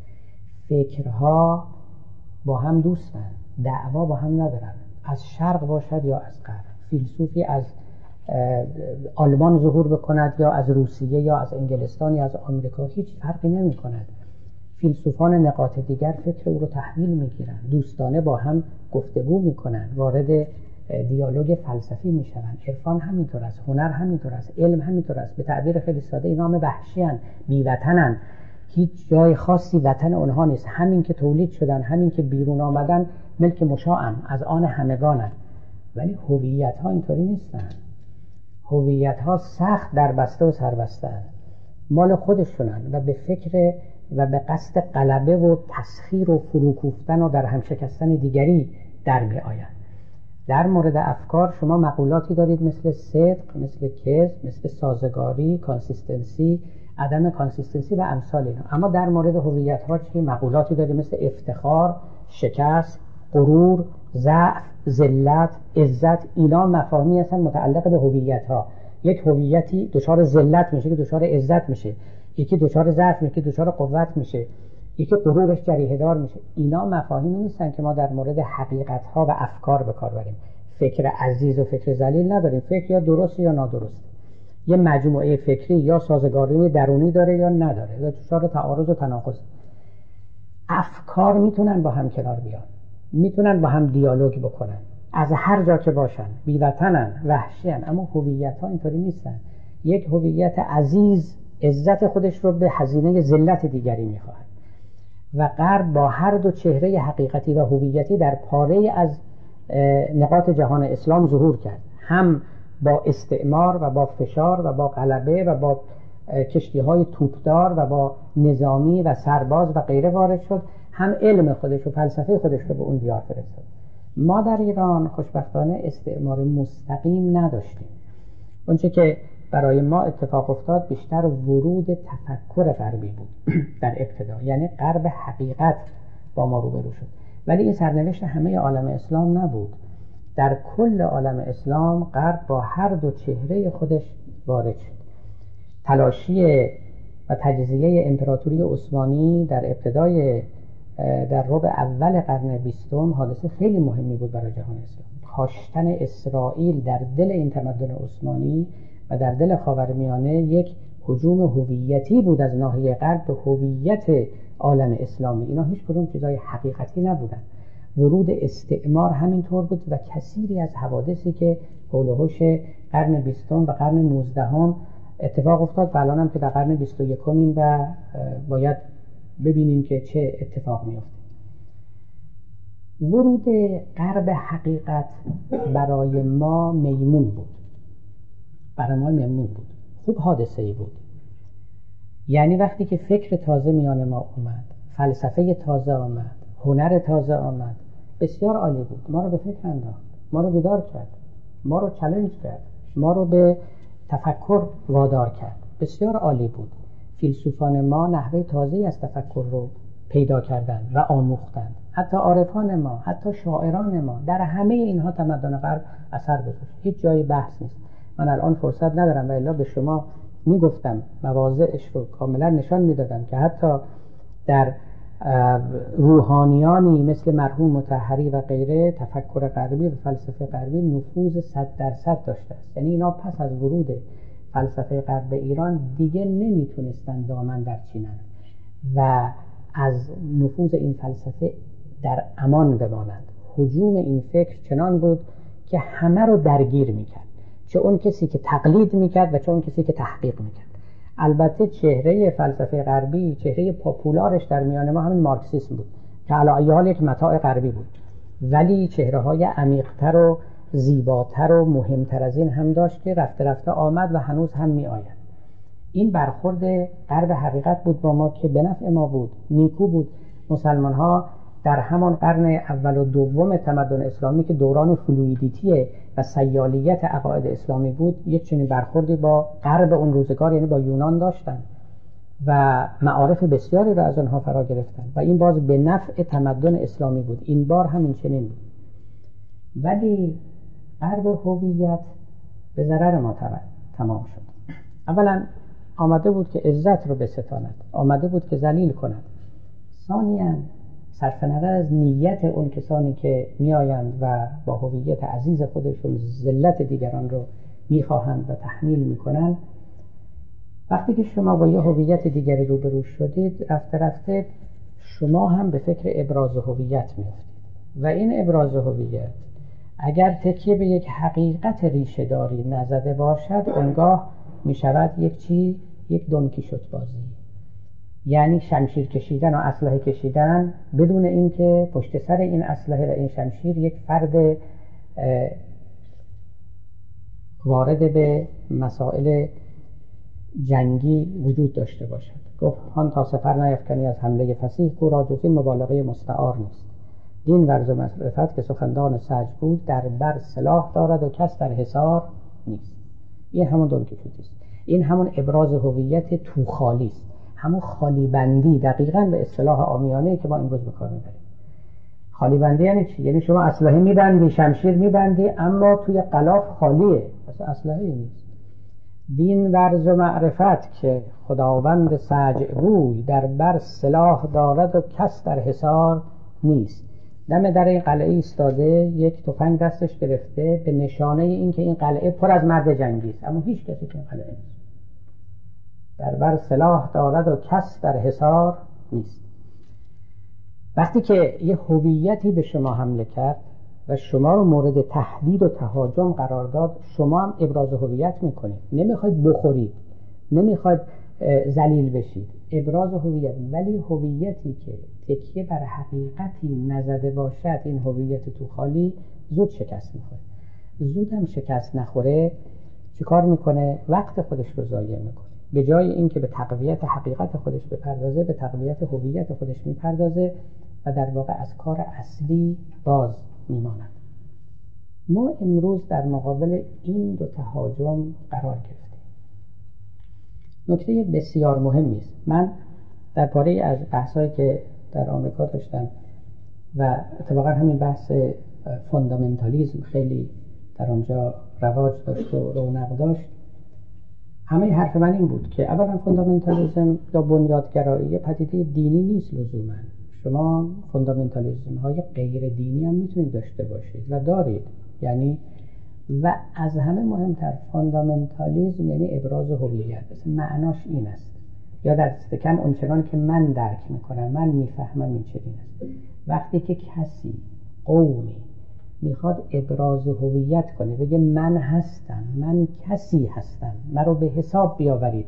من خرد نشدم من ذلیل نشدم. من در مقابل حمله های شکننده و خرد کننده شما ایستادگی می‌کنم مقاومت می‌کنم. من زنده ام وقتی که چنین کسی فقط می‌خواد ابراز هویت بکنه حوادثی اتفاق میافتد. مجموعه های پدید می آیند تاریخی نوشته می شود که این تاریخ رو بهش fundamentalism می‌گویند یا بنیادگرایی چنان که ترجمه شده است بنیادگرایی محصول ریزش هویت و بحران در هویت است شما وقتی که حس می‌کنید که این هویت دچار بحران شده خودتون رو جمع و جور می‌کنید تا بگید هنوز زنده. هنوز برپا هستم هنوز می‌تونم به حمله های شما جواب بدم و از خودم دفاع بکنم خب هیچ اشکالی نداره که ما دفاع بکنیم و حمله ها رو دفع بکنیم. هیچ مشکلی نیستی ولی یک ولی بزرگ در اینجا وجود داره. با کدام سلاح این کار باید صورت بگیره؟ با پشتوانه کدام شخصیت باید این امر تحقق بپذیرد؟ همه نکته در اینجاست. من می‌خوام عرض بکنم که ما الان در تمدن اسلامی به دورانی رسیده ایم که کمابیش همه ما و خصوصا متفکران ما این بحران هویت و این ریزش شخصیت رو احساس می‌کنیم. چه به دلایل درونی و چه به دلایل بیرونی چه به خاطر حمله دشمنان بدخواهی آنها و چه به دلیل اینکه از درون ما مدتی است که زایندگی نداشته ایم. دیگه فیلسوفان بزرگ از میان ما ظهور نکردن. عرفای بزرگ ظهور نکردن. شعرهای بزرگ ظهور نکردن.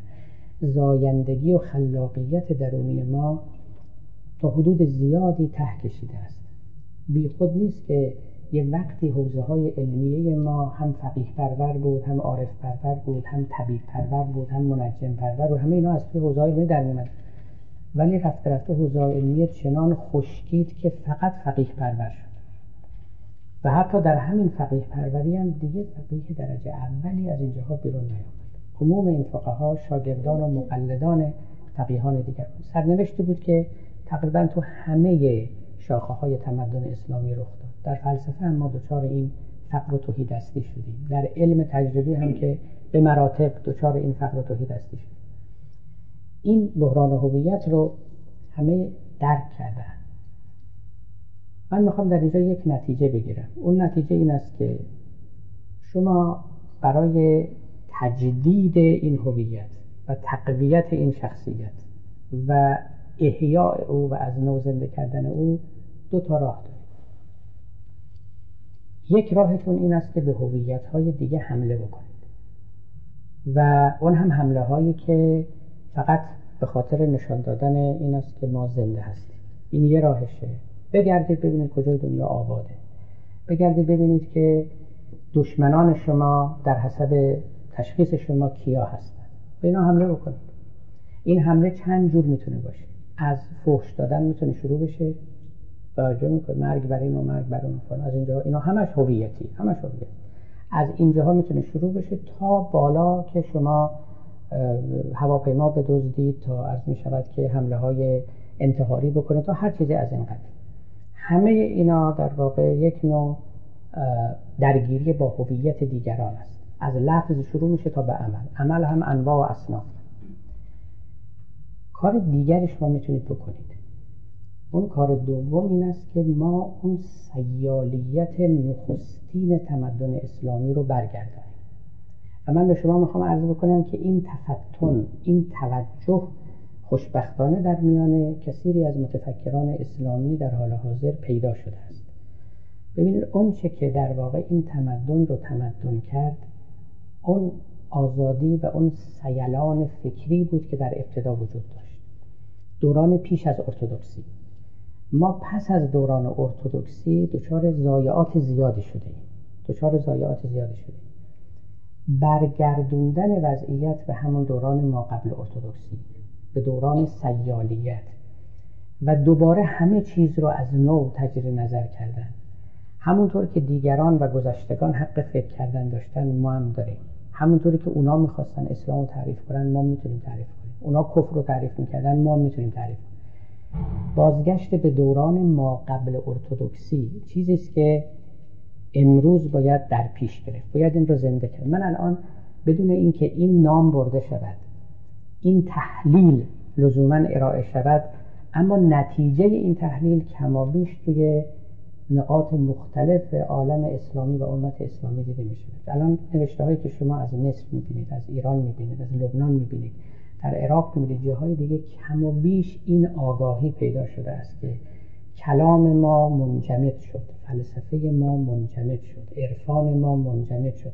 همه اینا یه دورانی مثل رودهای خروشان جاری بودن اما یه دفعه یخ زدن. یه دفعه که نه به تدریج در طول حیات تاریخ شد اما یخ زدن. این یخ ها رو دوباره باید آب کرد. دوباره این جریان ها رو باید به جریان انداخت. این رودها دوباره باید گرم بشن. دوباره باید جاری بشه از این زمستان فکر ما باید بیام بیرون. یک بهار یک تابستان رو ما باید آغاز بکنیم.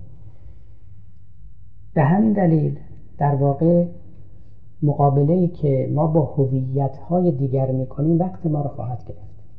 راه ما رو به بیراهه خواهد کشاند. توجه می‌کنید؟ شما نگاه کنید اصلا دیگران برای ما دارن همینجوری نسخه میپیچن. این خیلی جالبه.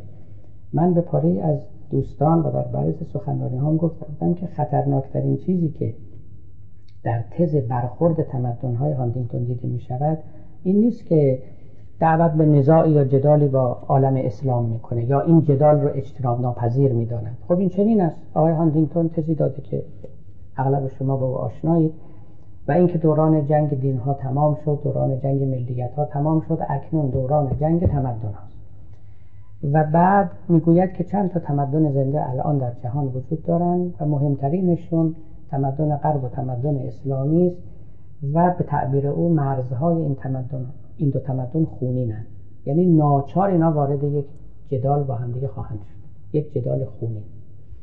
و البته هانتیکتون توصیه های خیلی سریحی هم به تمدن غرب دارد که چه بکنید و چه نکنید. برای اینکه خالص و توانا بمانید و در اون جنگ تاریخی اجتناب ناپذیر پیروز بشن و این تز دستور عملی برای سیاست های خارجی پاره از کشورها شده خصوصا در مقابل جهان اسلام و تمدن اسلام در همین تئوری آقای هاندینگتون است که صریحا می‌گوید که کشورهای غربی نباید مهاجر بپذیرند. پذیرفتن مهاجر رو باید قطع کنند دستورهای عملی بسیار مشخص می‌دهد. یعنی از حد تئوری و فلسفه و اینا میاد بیرون. کاملا میاره روی کاغذ نقطه به نقطه که چه بکنیم و چه نکنیم برای اینکه اون جنگ اجتناب ناپذیر خونین وقتی رخ داد که در تئوری او اجتناب ناپذیر است پیروزی از آن ما من کاری به این تئوری خیلی درباره این تئوری سخن گفته شده کتاب نوشته شده. خود آقای هانتینگتون هم این اواخر یه مقداری از مواضع سخت پیشینش نزول کرده تعدیل کرده. از اینا بگذاریم ولی آنچه که در این تئوری خیلی مهم است و به صورت یک پیشفرض در ذهن معلف وجود داشته بدون اینکه روی کاغذ بیاد بدون اینکه به قلم آورده شود اما به خواننده القا می شود این است که تمدن اسلامی یک هویت است. و ما باید با این هویت برخورد بکنیم. اصلا این دو چهره تمدن یعنی اسلام حقیقت و اسلام هویت در اونجا دیده نمی شود سرتاپا یک هویت است. همین. و با این هویت باید برخورد هویتی کرد و باید او رو فرو شکست. اون وقت شما در مقابل این نظریه کسانی رو می‌بینید که در واقع این تحلیل رو گویی پذیرفتند و ابراز هویت می‌کنند. و ابراز هویت می‌کنند. بدون تکیه زدن بر حقیقت. حرف من این است که منحنی این تمدن اسلامی به ما نشان می‌دهد که ما تا مدت ها میوه اون سیالیت نخستین رو میخوردیم. مجاهدان کار خودشون رو کردند و این تمدن رو سر پا نگه داشتند. فقیهان کار خودشون کردند. این تمدن رو واجد و حاوی قانون کردند فیلسوفان و عارفان کار خودشون رو کردند عالیترین لطیفترین نیازهای بشری رو برآورده کردند و به اونها پاسخ گفتند سیاستمداران و دیگران هم کار خودشون رو کردند این تمدن وقتی که به اوج خود رسید به علل بسیار زیادی که پارهش رو می‌دانیم پارهش رو نمی‌دانیم پارهش بیرونی بود پارهش درونی بود در حال نزول خودش رو شروع کرد. یه عده امروز فکر کردن که در این سراشیبی تمدن اسلامی دوباره نوبت مجاهدان است که برخیزند. دوباره نوبت جهاد است و شهادت است که برخیزند. یعنی این تمدن رو دوباره می‌خوان از نو شروع کنن. که همون احوال رو ما باید آغاز بکنیم. دوباره امنیت از بیرون و سپس قانون از درون و سپس فلسفه و عرفان و نیازهای عالی در مرتبه سوم. شرایط تاریخی بسیار متفاوت است. بسیار متفاوت است. و من گمان ندارم که گمان ندارم که این تحلیل تحلیل درستی باشه یعنی از نو باید به پیکارگران رو آورد از نو باید ارزش جهاد و مجاهدت رو زنده کرد. گمان ندارم که این برخورد هویتی بتواند بار ما رو بار بکند. ما اون نیازهای مرتبه اول تکون اسلامی رو الان نداریم. اون نیازها به نظر من برآورده شده است. ما از مرتبه دوم و بلکه مرتبه سوم تکامل و رشد منحنی تمدن اسلامی باید آغاز بکنیم. از همون جایی که فرو خفت ما دنبال او رو باید بگیریم و اون رو زنده بکنیم. و اون هم در گرو اون سیالیتی است که ما در بادی امر داشتیم. ما از برکت او بسیار میبچیدیم و بسیار بهره بردیم و همین که او رو تعطیل کردیم و به انجماد رسیدیم این افسردگی های بعدی هم نصیب ما شد. بنابراین to reinvent the wheel برای اینکه دوباره این چرخ رو به حرکت درآوریم. برای اینکه دوباره اون روح رو در این تمدن بدمیم تفکیک وجوه هویت و حقیقت لازم است امروز هویت تمدن اسلامی حاجتی به دفاع ندارد. این هویت جا افتاده است. این هویت برکندنی نیست تاریخی شده است. محکم شده است. امکان برکندن ندارد. اونچه که اونچه که توسط پیامبر اسلام به منزله عناصر و میخهای تحکیم هویت به این تمدن داده شد همچنان کار خودش رو می‌کنه. جمعه های مسلمانان همچنان آباد است. ماه رمضان هاشون آباد است. رو به قبل نماز خوندنشون برقرار است. اینا عنصرهای هویتی بود و اینا کاملا هستن. واقعا هستن. اینا اتفاقا لطمه نخوردن. ما از این جهت خیلی خیالمون باید راحت باشه. اون چی که اتفاقا مورد قفلت ما واقع شده است اون درون مایه این تمدن است. وقتی که از درون فرو میریخت این برج و بیرونی برقرار ماند. بر سر اونها چانه زدن یا تأکید زیاد ورزیدن به گمان من امروز بهره چندانی ندارد. شما نگاه کنید از وهابیتی که در عربستان سعودی پدید آمد و دفاعی که پاره از پیروان آنها در پاکستان می‌کنند از نزاعهای شیعه و سنی که توی پاکستان هست و در پاره دیگری از مناطق جهان اسلام. و از تأکید بر اسلام فقاهتی که ما در داخل کشور خودمون داریم و در جاهای دیگه تمام اینها در تحلیل من نشانه های از رو آوردن به اسلام و هویت است. با چسبیدن به اینها می‌خواهند زواهری رو حفظ کنند. یک موجود پیر رو چنان تزیین کنند که گویی دوباره جوان است. ما از اون سو نباید حرکت کنیم. به گمان من اونا سر جای خودش نقش خودش رو بازی کرده و بازی می‌کنه. از دست هم نباید اونها رو بگذاریم. اتفاقا اونها رو باید حفظ کنیم. ولی روی اونا سرمایه گذاری زیادی کردن هیچ ضرورتی ندارد سرمایه گذاری اصلی باید روی اسلام حقیقت باشد. روی چهره حقیقت آموز تمدن اسلامی باید باشد. اونجاها ما باید کار بکنیم. نقیصه اصلی ما در اونجا هم همان است و از آن طریق است که ما می توانیم این منحنی رو که به نزول افتاده است بلکه نو کنیم و دوباره به سوی بالا اون رو سوق بدهیم. این وقتی است که کسی بخواد تمدن اسلامی رو حفظ کنه و تداوم این منحنی رو مسئولیت خودش بدانه. البته برای کسانی که هیچ چنین تعهدی در خودشون نمی‌بینن و عمر این تمدن رو به سر رسیده می‌دانن سرنوشت تاریخ این تمدن رو سکولاریزم می‌دانن و چیزهای دیگری می‌دانن اونا نسخه های دیگری خواهند پیچید. اما برای کسانی که نسبت به این حقیقت این حقیقتی که پیامبر اسلام تعلیم کرد احساس مسئولیت می‌کنند. به گمان من تنها راه دوباره سیال کردن اندیشه اسلامی است و از طریق این سیالیت مجدد ما به اون چهره حقیقت آموز این تمدن نزدیکتر خواهیم شد و بر اثر او هویت تازه‌ای پدید خواهد آمد که ریشه در حقیقت خواهد داشت و اصالت تاریخی او برای قرنها محفوظ خواهد ماند. خبر خوش این است که این حادثه یعنی رو آوردن به چهره حقیقت آموز و سیال کردن اندیشه اسلامی آغاز شده است. السلام علیکم و رحمت الله و برکاته.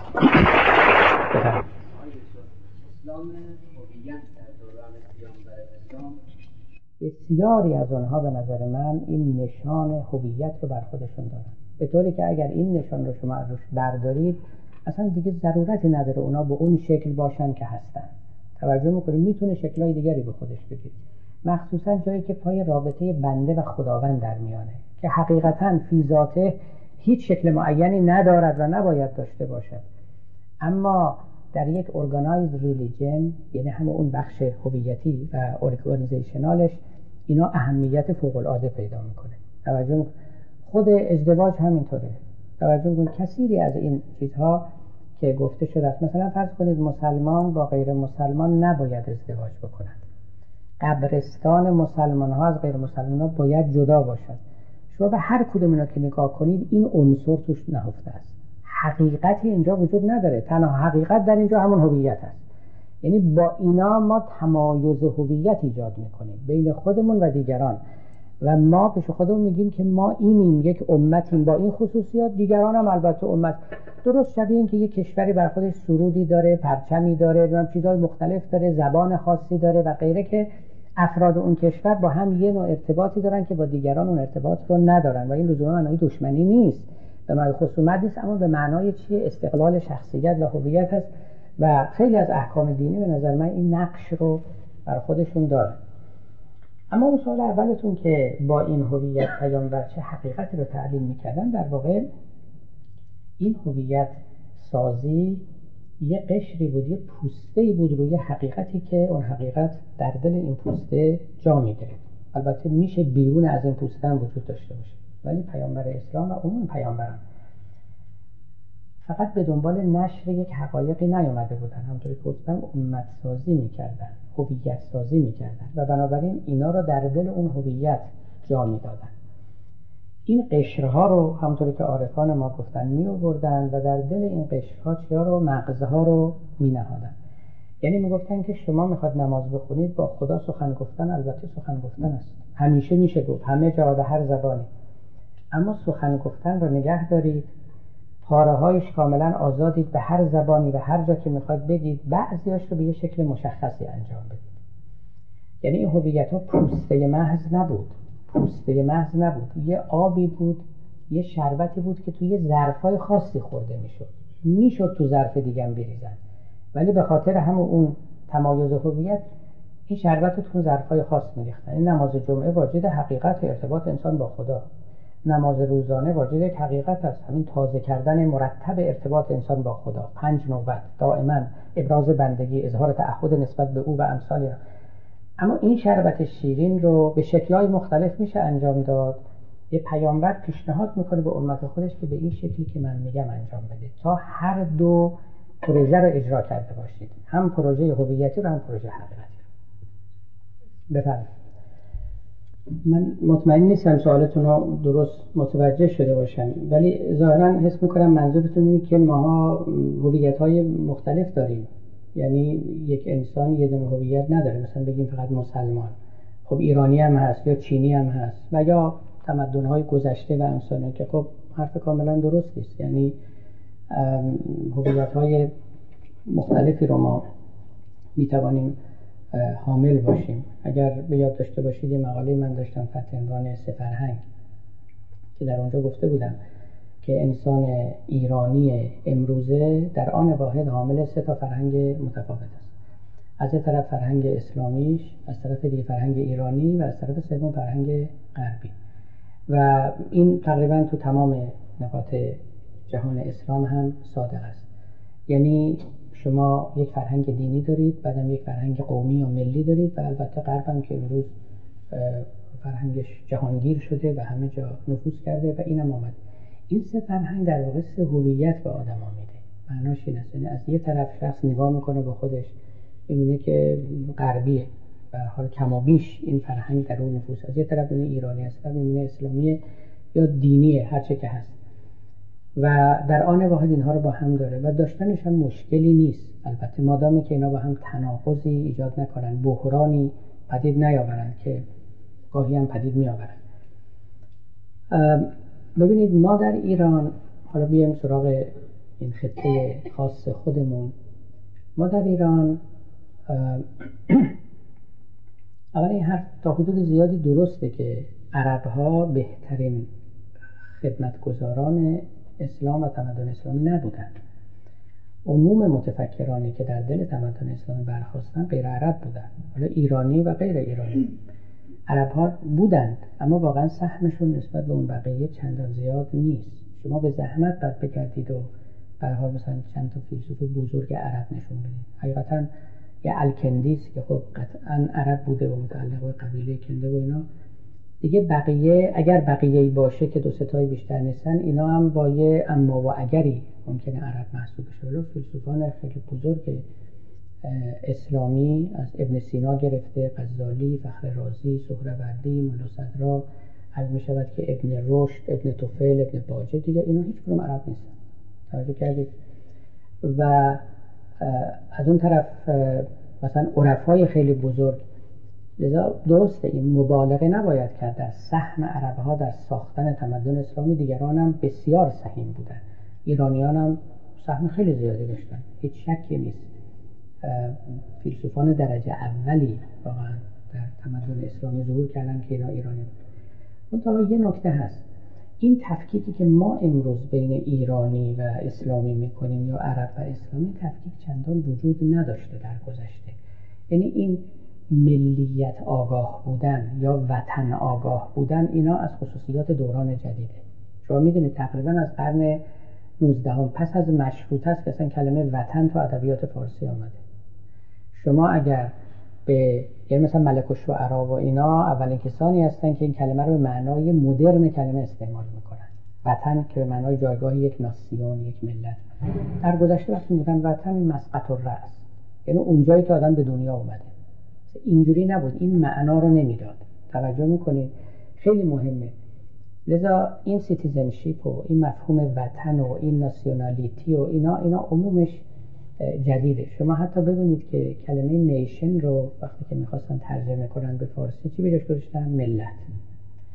در حالی که ملت در ادبیات فارسی و عربی هیچگاه این معنا رو نداشت.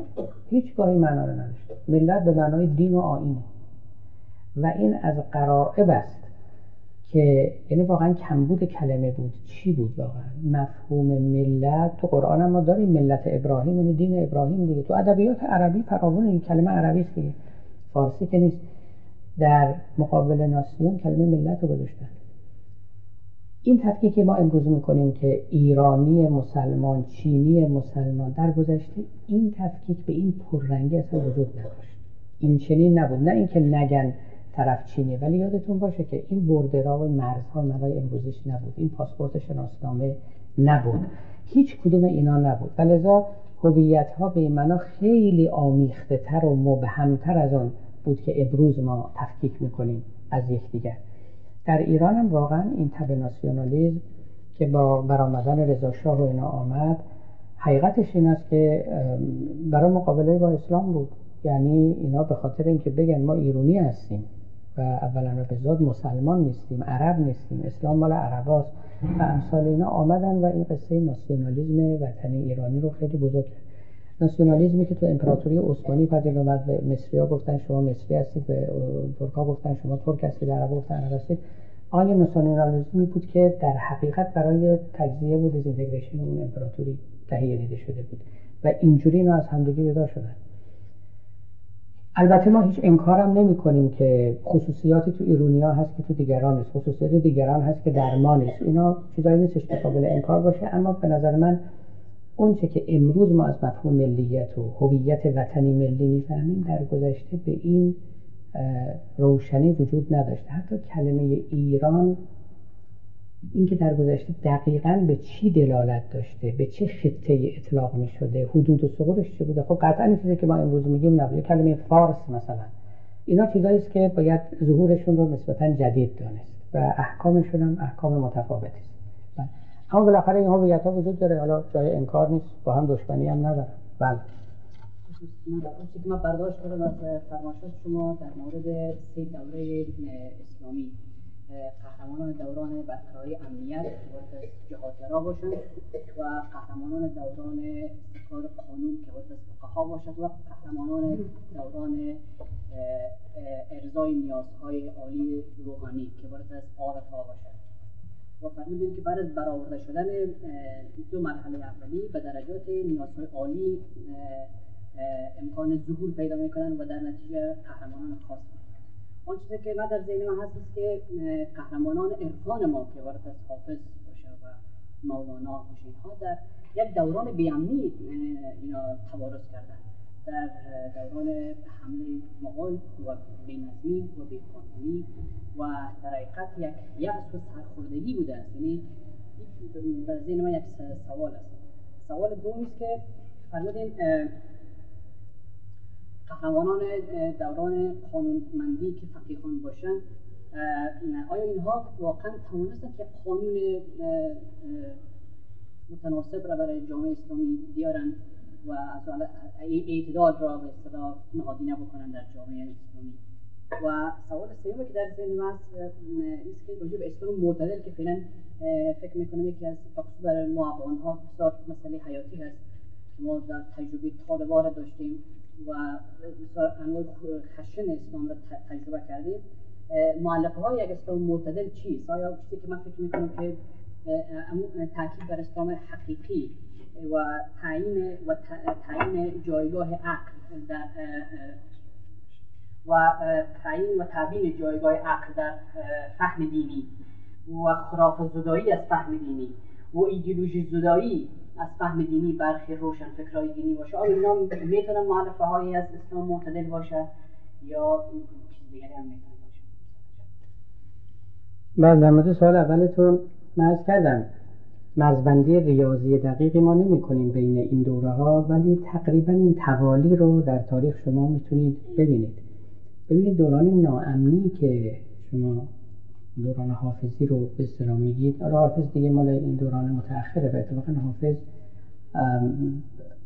در مقام عرفان پردازی شخص مبتکری نیست. یعنی حرفاش از آن خودش نیست از دیگران است.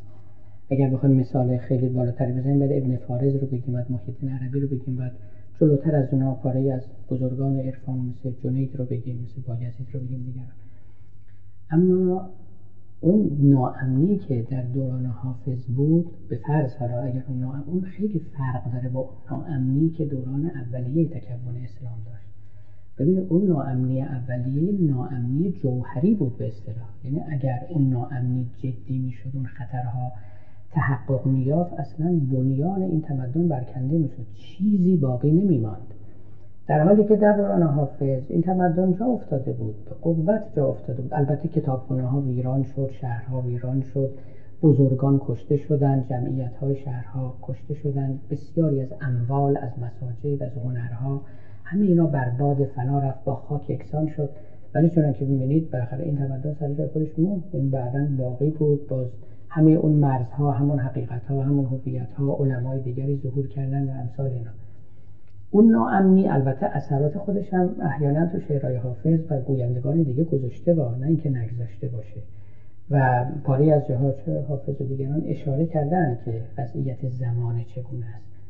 و پاره از آفات دیگه عوارض دیگری که تو جامعه بود از فسادی که حتی به جان حقیقت دینی افتاده بود. از اونها هم خبر دادن ولی چنان که گفتم جوهرا این دو ناامنی با هم متفاوت اما در باب سوال دومتون که آیا واقعا فقها تونستن یه قانونی که به کار اون جوامع بیاد ایجاد کنن؟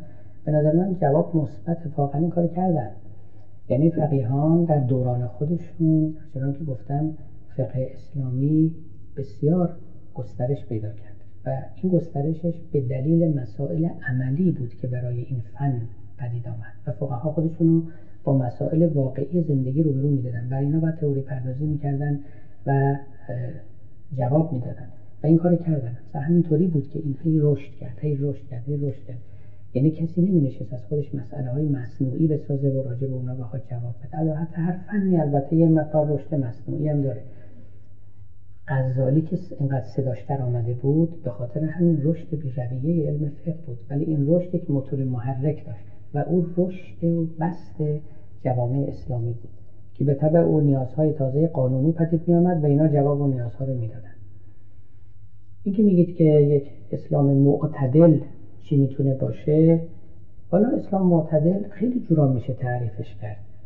ولی واقعش آنچه که به نظر من میاد یعنی آدم موقعیت تاریخی خودش رو بدونه کجاست در چه دوره ای داره زندگی می‌کنه و در چه دنیایی.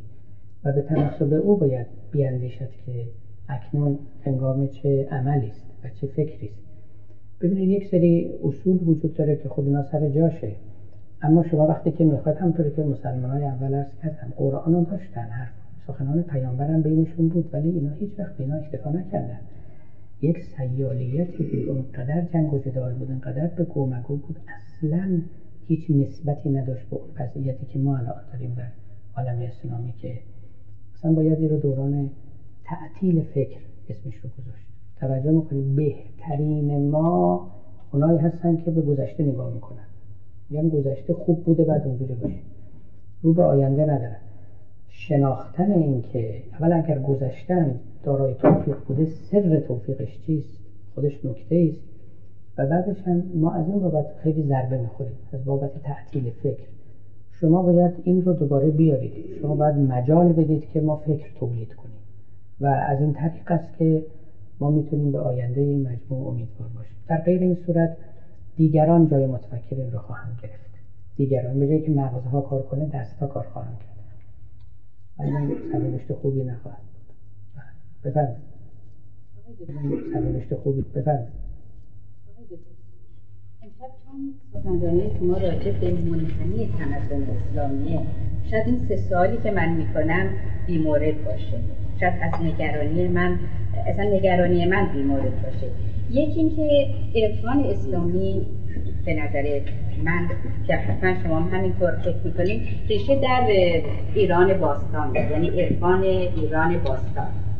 و یکی اینکه آیا هویت ما به ایرانی بودن ما گفته میشه یا به اسلامی بودن ما؟ یعنی هویت ما در ایرانی بودنمونه یا در اسلامی بودنمون و اگر در ایرانی بودن ما هست و من سال بیموردی نمی کنم چون سخنرانی شما منحنی تمدن اسلامیه چرا شما نگران هویت و تمدن و سیاریت ایرانی نیستید که اونم داره به انحطاط می‌رسه؟ یعنی همش نگران تمدن اسلامی هستیم که داره نزول می‌کنه و داره افول می‌کنه. من میگم اگر که واقعا این سه سوال بیمورده چون سخنرانی شما راجع به مسئله دیگه است من پس می‌گیرم. اگر نه یه مقدار من نگران هویت ایرانیمونم هستم.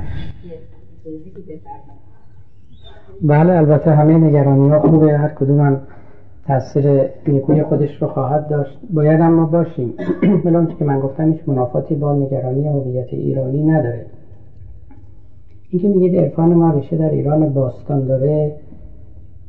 داره من انکار نمی کنم ولی گمان من این است که بهره ای که عرفان مهاجران باستان ما برده خیلی کمتر از اون بهره است که از عرفان مسیحی برده از عرفان بودایی برده و البته از عرفان اسلامی برده. در جهان اسلام اولا خود دین اسلام مایه های عرفانی زیادی داره. یعنی اینجوری نیستش که اینا رو از بیرون گرفته باشه. یعنی وقتی که توصیفی که از خدا می‌کنه توصیفی که از بندگی خدا می‌کنه صفات خدا می‌کنه نسبت انسان و خدا می‌کنه اینا تمامش قابل بست است و از دل اونها یک سیستم نگرش عرفانی کاملا بیرون میاد. کمون که عارفان بعدی همین کار رو کردن. منتها همطور که گفتم عارفان بعدی ما پاره از چیزها رو که ما در دوران مجاهدت نداشتیم. دوران اولیه تکون اسلامی دوران حفاظت این تمدن مثل همین مفهوم عشق و امثال اینا بعدا افزودن و اینا پاره از اون جاهای خالی رو حقیقتا پر کردن. این درست. اینم یادمون باشه که این عرفان عاشقانه در واقع متعلق به دوران متأخر عرفان ماست ولی ابتدا عرفان زاهدانه بود. بعدا عرفان عاشقانه شد. اما علایه حال این نکته هست. لذا ریشه ای که در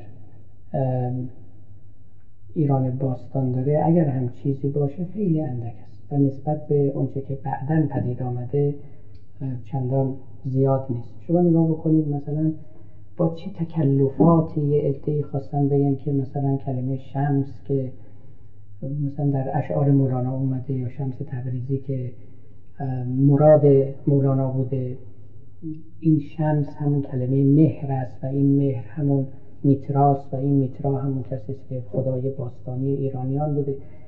وقتی کار به این تکلفات می‌رسه و آدم در واقع چیزایی می‌خواد دیگه بتراشه این نشانه این هستش که خیلی چیزی در دست نیست. دست توهیست که آدم دنبال این حرفا میره.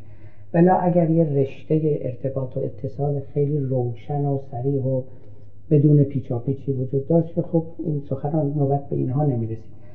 البته بازم من باید انصاف بدم. در فلسفه فیلسوفی مثل سهروردی درسته حکمت خسروانی به تعبیر خود او حکمت ایران باستان اصطلاحات حکمت باستانی ما یعنی مثل مثلا انوار اسفحبودیه نمی‌دونم فرشته خرداد نمی‌دونم چیزهای از این قبیل خوب آمده است که استفاده می‌کرده.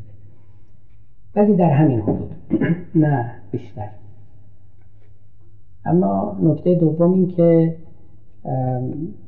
چرا ما نگران هویت اسلامی هستیم و نگران هویت ایرانی نیستیم؟ چرا ما نگران همه اینا هستیم؟ ولی شما یادتون باشه که ایرونی ها به اکثریتشون مسلمان شدن دیگه. لذا شما اگر قصه یا غم ایران رو بخورید به اسلام می‌رسید.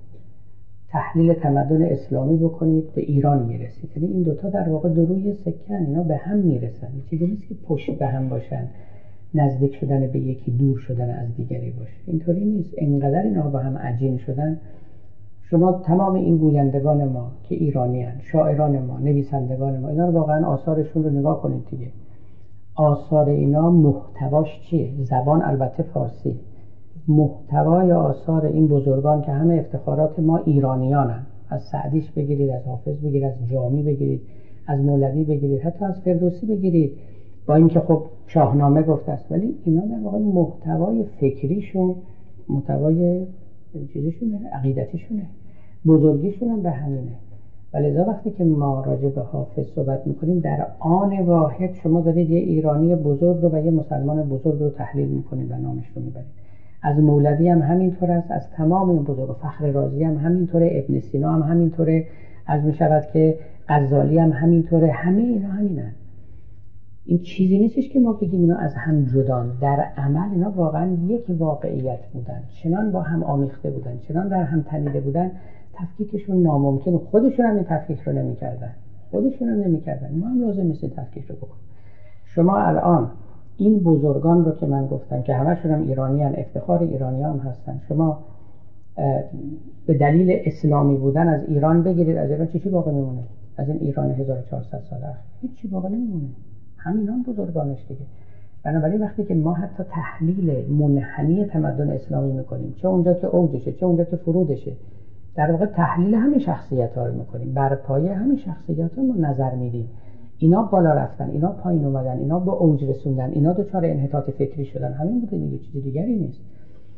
اینی که امروز اینا رو ما اینجور جلوی هم قرار میدیم یه مقداری کار امروزی ماست. و تاریخ خیلی پشتوانه به این نمیده خلاصش.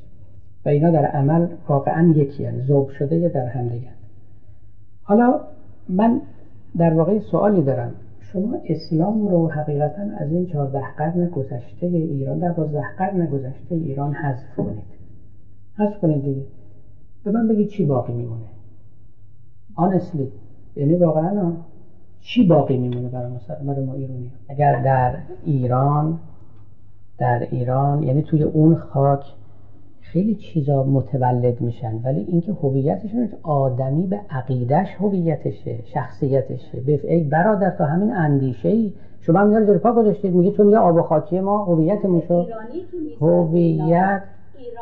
ایرانی که اسلام ساخته. ایرانی که حافظ و مولانا رو ساخته. آقا محتوای فکر حافظ چیه؟ اجازه بدید. اجازه محتوای فکر حافظ چیه؟ اسلام یه قسمتی است اصلا شما اینو ازش بگیرید هیچی نمیمونه از حافظ. شما از سعدی بگیرید هیچی نمیمونه. نه من اختیار حافظ و سعدی رو بنده ندارم نه خودشون حافظ و سعدی. نه حقیقتا عرض می‌کنم آدمی به عقیدش هویت و شخصیتش. نمیگیم که تو آب و خاک ما به دنیا نیومدیم اونی که آدم رو آدم می‌کنه انسان رو انسان می‌کنه که خب اینجوری نیست. بله بفرمایید. جنگ خونین بین و بعد اینکه چگونه می‌تونیم از این جنگ پرهیز بکنیم؟ که گفتیم اجتناب نظیره. حالا شاید یه راهی باشه. ولی آیا به روند کنونی که مملکت ما و جهان اسلام داره می‌تونیم آینده روشنی داشته باشیم در آینده؟ و دو قسمت دومی که با توجه به نظریه که گفته که توصیه کرده که کشورهای غربی از پذیرش مهاجرین جلوگیری بکنن. خود این کشورهای غربی با روند توسعه جمعیت روند منفی رشد جمعیت مواجه هستن. با این چجوری می‌خوان مقابله بکنن؟ حالا این قسمت آخر بنده خیلی چیز نیستن. اصطلاح توصیه کننده به اینکه غربی ها چجوری مشکلات خودشون حل بکنن. اون خیلی شاید وظیفه ما نباشه. من ذهنمو در اون جهت به جریان نینداختم. ولی راجع به تئوری هانتینگتون بعد خدمت شما عرض بکنم که خب ببینید از نظر او اینطور است که این اجتناب ناپذیر است. ولی معناش نیست که حتما اجتناب ناپذیر است. او چنین تلقی داره. عمده عمده تحلیل خودش رو هم بر تحلیل دموگرافیک یعنی جمعیتی بنا نهاده. در واقع اگر شما بخونید نوشتش رو که بعدا هم تبدیل به کتاب شده اصل حرفش این است که کشورهای مسلمان البته شرقی و حالا مسلمان نظر او رشد جمعیت درشون خیلی بالاست. نرخ رشد جمعیت خیلی بالاست در حالی که در میان خود غربی نرخ رشد صفر گاهی زیر صفر اینا. و یه روزی از نظر جمعیتی اون می‌گوید که اونها بر ما چیره خواهند شد. و به همین سبب باید یه تدارکاتی ببینیم و پیش هایی بکنیم و این چنینی. به علاوه پاره عوامل معرفتی و تمدنی دیگر. ولی این تزه او رو خیلی نپذیرفتن. این چنین نیست که یک تز اجماعی باشه که مقبول عموم باشه. اتفاقا همطور که گفتم خود هانتیکتون قدری هم تعدیل کرده. حتی ایشون تو هاروارد بود دیگه. بعد از این ماجرای 11 سپتامبر و اون حملاتی که شد به اون دو تا برج تجارت جهانی و حوادث بعد از اون خب تو همه دانشگاه توی آمریکا مکرر. مجالس سخنرانی و تحلیل این حادثه بود و خود آقای هانتینگتون هم اونجا در یک جلسه من رفته بودم. همراه با چند نفر دیگه یک پنلی شرکت کرده بود و موارد عدیده. دوستان دیگه من استادای دیگه هارواردم به من می‌گفتن که در این سخنرانی ها مطلقا پای تز خودش رو وسط نمی‌کشه و هیچ ذکری نمی کند از اون قصه جنگ میان تمدن ها و نمی‌خواد که این حادثه حمله به اون برجای جهانی از مصادیق تئوری او شمرده شود و یا چنین تلقی شود که گویی تئوری او انگیزه شده است برای اینکه کسایی بگن حالا که جنگه پس شروع کنیم دیگه. یه معطل چی وایسادیم؟ وایسیم که اول اونا حمله کنن. خب ما حمله رو شروع می‌کنیم جنگ دیگه. توجه می‌کنیم و نمی‌خواست چنین تلقی بشه. لذا تو این سخنرانی ها و تحلیل های اون حادثه که شرکت می‌کرد دم از این تئوری نمی‌زد به هیچ این یکی. دوم اینکه در مقابل تز او خیلی تزها مطرح شد خیلی تزها مطرح شد. من یادم یکی از مواردی که خب به او خورده گرفته شد یا به حال نکته خوبی عنوان شد این بود که پیش های تاریخی همشون آسیب پذیرن. به این دلیل. به دلایل زیاد. یکی از دلایلش این است که یه پیش تاریخی وقتی که اظهار می شود دیگه اون پیش قبل از اظهار نیست. وقتی که اظهار میشه خودش تبدیل میشه به یک نیروی اجتماعی تاریخی و در مقابل خودش نیروهای دیگر رو برمی انگیزاند یعنی شما اگر به فرض یک چنین حقیقتی در واقع در جریان بود که نزاعی بین تمدنها هست و خواهد بود و, و نهایتا هم به شکست یکی منتهی خواهد شد. این شاید رخ می‌داد. اما وقتی شما میید اظهار می‌کنید علی رؤوس الانام و بعد همه این رو می‌فهمند بعضی ها ممکنه بر علیه این تدارکاتی ببینن تئوری دیگه ای بدن فکر تازه ای طرح تازه در اندازن به طوری که تئوری شما رو خونسا کنن. در علوم اجتماعی به نام self-nullifying predictions prediction هایی که self-nullifying یعنی خودشون خودشون رو نفی می‌کنن. توجه کردید؟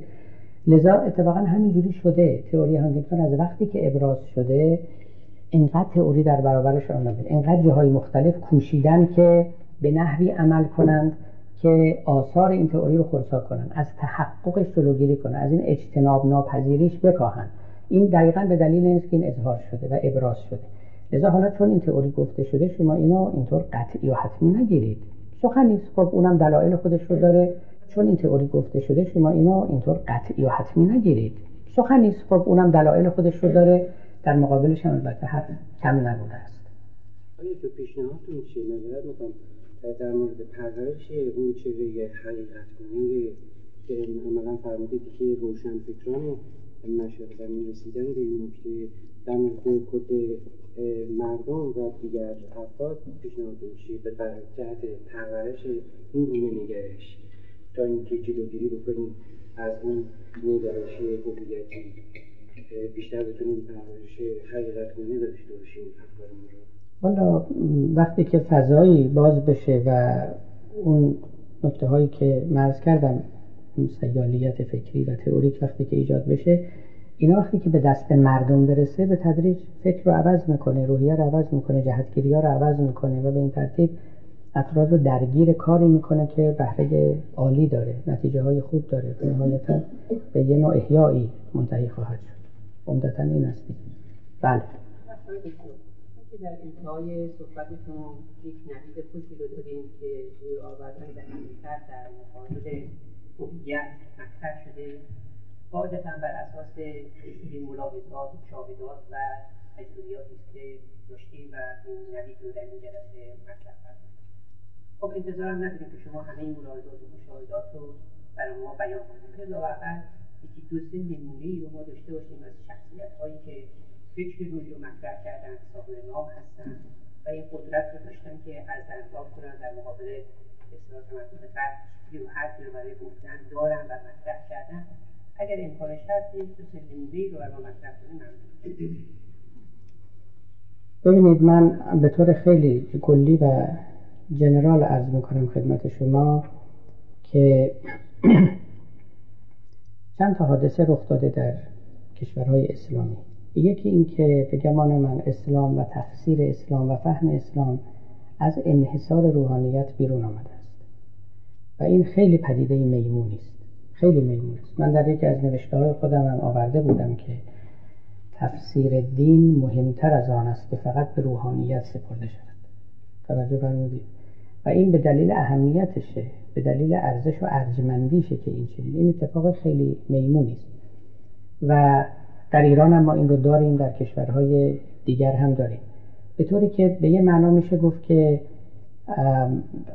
عوام روحانیت الان متولی عوامه عوام مردم است. دیگران در واقع زیر ولایت روحانیت نیستن و رفته رفته فکر کردن مستقل رو و مراجعه مستقل به منابع رو و استفاده رو و رابطه مستقل گرفتن با خداوند اینا رو تجربه می‌کنن می آزمایند و اطمینان می کنند و این نکته بسیار مهم است ما هر چه که بتونیم از این حیث به مردم اطمینان بدهیم چون که یک جریان مقابل همیشه وجود داره.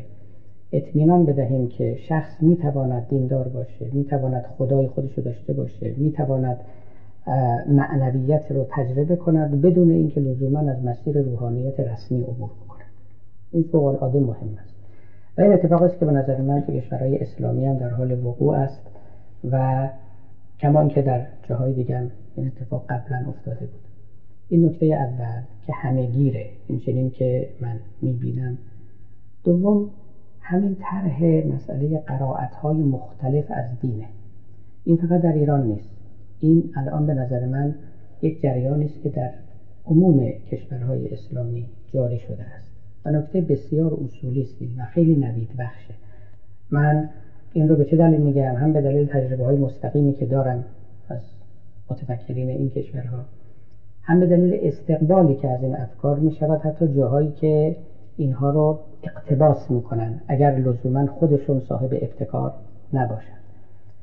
شما این قصه قرائت های مختلف رو خیلی جدی بگیرید. ببینید یک کسی از روحانیون تو کشور ما اسمش رو نمی‌برم. در نماز جمعه در یکی از خطبه های پیش از نماز جمعه گفت از خلقت آدم تا زمان ما نظریه خطرناکتر از نظریه قرائت های مختلف پدید نیامده است. بنده این حرف رو این حرف رو من قبول دارم. اون کسی که اینو گفته اینو خیلی خوب فهمیده. نظریه خطرناکتر برای ارتودکسی منجمد شده از این نظریه قرائت های مختلف وجود نداره. این دقیقا همینطوره. یعنی یک کسی به شما یک معنا رو معرفی می‌کند که اولا اون معنا مالک و صاحبش خودشه. یعنی تنها مغازه‌ای که اون رو میفروشن همون مغازه اون شخصه. و بعد به شما هم می‌گوید مغازه دیگری وجود ندارد و کسی هم حق ندارد مغازه دیگری باز کند. توجه فرمودید. خب این چنین کسی با چنین طرز فکری معلومه که خطرناک ترین ایده در مقابل ایده او این است که یک کسی بگه نه آقا یه بازاری وجود داره مغازه های مختلف متاعه های مختلف فروشندگان مختلف. کجا؟ چه خبره؟ بیابون نیست کبیر نیست برهوت نیست یک مغازه دار نیست یک متاع نیست. توجه می‌کنید؟ خب معلومه که اون خطرناکتره ولی نفس اون سخن جاهلانه در واقع متضمن یک تشخیص خیلی درسته. یعنی از یک ترس واقعی برمیخیزد. اون ترس واقعی همین است که وقتی که یه بازاری باز شد دیگه متاع شما قیمت خودش رو خواهد داشت. نه هر قیمتی شما روش بگذاری. چون به جای دیگه نبود وقت مردم مجبور باشن به همون قیمت شما بخرن. دیگه تو بازار تعیین قیمت خواهد شد و نرخا خودشون میشکنن در اثر برخورد با هم. حالا ببینید من می‌خوام بگم که همین نظریه قرارات مختلف این در واقع چیزی نیست غیر از همون سیالیتی که من اینجا ازش حرف می‌زنم. این اگر جا بیفته فهم بشه وسعت پیدا کنه بست پیدا کنه به جاهای مختلف و جدا مورد باور قرار بگیره به نظر من فوق العاده مهمه. ببینید من می‌خوام اینجا یه نکته رو عرض بکنم. این گله از روشنفکران غیر دینی و روشنفکرهای سکولار و لایک دارن. اینها در واقع به نظر من جریان رو دارن خیلی عوضی می‌فهمن. اتفاقی که الان تو عالم اسلام داره میفته اینا اصرار دارن بگن اسلام یعنی اسلام آخوندهای مرتجع. اسلام دیگری نداره توجه می‌کنید اصرار دارن این حرف رو بزنن. و این خیلی حرف خطرناکی است. و خیلی حرف به نظر من بدخواهانه است. علاوه بر این که بدفهمانه هم هست. ولی اصرار چرا یه دونه بیشتر وجود نداره؟ چرا به اون دورانی که تازه اسلام داشت ساخته می‌شد ما نگاه نکنیم؟ چرا ما به اسلام این این افراد نگاه بکنیم که متعلقه به دوران اولترا ارتودکسی هست دورانی که انجماد به درجه منهای صد و منهای دیویست رسیده. چرا به این نگاه کنیم. یه وقتی بود این انجماد نبود. این مایه سیال بود روان بود خروشان بود در جریان بود. یه نهر نبود یه رودخانه نبود. ده ها و صدها از اینا بودن. اینا همینطور با هم میجوشیدند و میخروشیدند. و این مجموعه رو زنده نگه میشه چرا به اون موقع نگاه نکنیم؟ و چرا قبول نکنیم و احتمال ندهیم اقلا که این حالت روانی و سیالیت دوباره قابل تکرار است. بله اگر شما بخواد یه متاعی رو بپیچید توی یه دونه کیسه ای و پرتش کنید توی دریا. بهترین راهش این هستش که دربسته بگید هرچی که این توه فاسد است و باطل است و نو شدن هم ندارد. من می‌خوام میگم که ببینید یه اتفاق میمونی داره تو جهان اسلام میفته که خیلی مبارک است. از کردم براتون و میشه شواهدی دیگه براش گفت. و برخورد در مقابل این توسط روحانیون مرتجع و روشنفکرهای سکولار هر دو تا یکسانه. و این هم افقی این دوتا با هم بسیار نگران کننده است روحانیون مرتجع ما یعنی آقای خزعلی و مصباح میگن این اسلامی که چند قرائت میگه خطرناکترین چیزی است که از زمان خلقت حضرت آدم تا امروز پدید آمده. روشنفکر سکولار ما هم میگه اسلام همون اسلام مصباح و غزلی اسلام دیگری نداره. اسلام یکیه فقط همون اسلام ارتودکس منجمد شده. این دوتا چرا اینجور هم موضع شدن با هم دیگه؟ خیلی چیز غریبی است این اتفاقی داره میفته. و همین دلیل هم هست که من اینجا اصرار می‌کنم بر اینکه ما از برکت های سیالیت اولیه دوران تاریخ اسلامی برخوردار بودیم برای قرنها. این رو تا با اون اوج رسون چرا ما باید اصرار بکنیم که یک فهم بیشتر وجود نداره؟ یک فهم بیشتر وجود نداره. فهم این آقایونه. کجا رفت اون دورانی که یه فهم صدها فهم هفتاد و دو ملت بودن به تعبیر حافظ و به تعبیر روایاتی که هست. و تازه دورانی رسید که تازه با استقنا به این هفتاد ملت نگاه می‌کرد. میگم همه را عرض بنه. تازه حقیقت ورای این هست اون وقت ما بیایم اصرار بکنیم که نخیر حاملان و مالکان لواء اسلام و حقیقت اسلام همینان و فقط تو جیب اوناست. بقیه همه حرف مفت می‌زنن. به همین دلیل است که من اصرار می‌کنم یعنی نکته فوق العاده است که الان تو این دوران تمدنی ما داره رخ میده. ما باید مبارک بشماریم این اتفاقی که داره میفته البته راه سخت و درشتناکی هم هست. کسانی که مبتکران این راه هستن دارن آسیب زیادی می‌بینن. ولی که کار مهمی دارن می‌کنن. من هرچی به این منحنی این تمدن نگاه می‌کنم واقعا غیر از این چیزی نمی‌بینم. یعنی ما با مجاهدت شروع کردیم. مجاهدت الان نیاز نداریم. این تمدن هویتش رو جا افتاده. کسی نمی‌تونه تکونش بده. این تمام شد. و همین دلیل بنده معتقدم حکم ارتداد امثال اینا امروزه شاید اصلا متفاوت باشه. یه وقتی شاید اینو وضعی داشت. ما باید اون سیالیتی که همه اون برکات بعدی رو تأمین کرد چه داد و ستدی که با بیرون خودمون داشتیم از تمدن‌های دیگه می‌گرفتیم چه در میان خودمون آزادی هایی که داشتیم و چه اینکه همه می‌دونستیم یه راهی داریم میریم یه خونه ساخته نشده ای نیست که توش بشینیم و راحت بگیریم. همه تو جاده ها داریم حرکت می‌کنیم. تو میریم تا بیابیم مقصد رو و نتیجه رو. شما مقایسه کنید وضعیت رو با وضعیت ظهور سید جمال اسدآبادی سید جمال اسدآبادی رو جزو محیان مینامن. سید جمال اسدآبادی در حسرت روزگار بیکارگری مجاهدان بود. دقیقا اون دوران رو می‌خواست. نوشته هاش کاملا نشان میده. یعنی از این منحنی تمدن اسلامی به بخش امنیت نخستینش چسبیده بود. توجه می‌کنید؟ میگو کجا رفتند اون سلاطین جبار اون اساکر جراحین عین عبارات اوست. در حسرت اون دوران بود. دورانی که یک تمدن اسلامی میلیتاریزه که مال یه وقتی بود که لازمم بود. ولی میلیتاریزم دورانی داره. اگه همیشه بمونه به قول ابن خلدون که اول نوبت اصحاب سیف است. بعد نوبت اصحاب قلم می‌رسه خب کی می‌خواد به اصحاب قلم برسه؟ همش اصحاب سیف؟ هنوزم حسرت اون دوران اصحاب سیف رو بخوریم. کارشون کردن واقعا. شما حالا مقایسه کنید سه جمال رو با فرض کنید حرکات فکری که امروز تو این عالم اسلام داره صورت خیلی با هم فاصله داره. و من معتقدم که به بلوغی رسیده است این حرکت. به بلوغ خیلی مبارکی رسیده است. باید شناختش و دنبالش. اینایی هم که با هم موزه های یکسان می‌گیرند و همزانو و هم ردیف می نشینند یعنی چه اونی که میگه اسلام فقط تو جیب آقای خزعلی و چه آقای خزعلی هم که میگه اسلام فقط تو جیب بنده است. هر دوتاشون واقعا دارن مشکل ایجاد می‌کنن. از اینکه اسم این آقایون رو با می‌بریم محضوری وجود ندارد. اینها خودشون فکر خودشون رو بر آفتاب افکندن فکرم نمی کنم ناراحت باشن از اینکه کسی بگوید که اسلام فقط نزد اونهاست. خودشون هم همین عقیده رو دارن. ما البته قبول نداریم رأی ما بله فکر می‌کنم که دیگه وقت بله یک سوال دیگر بفرمایید.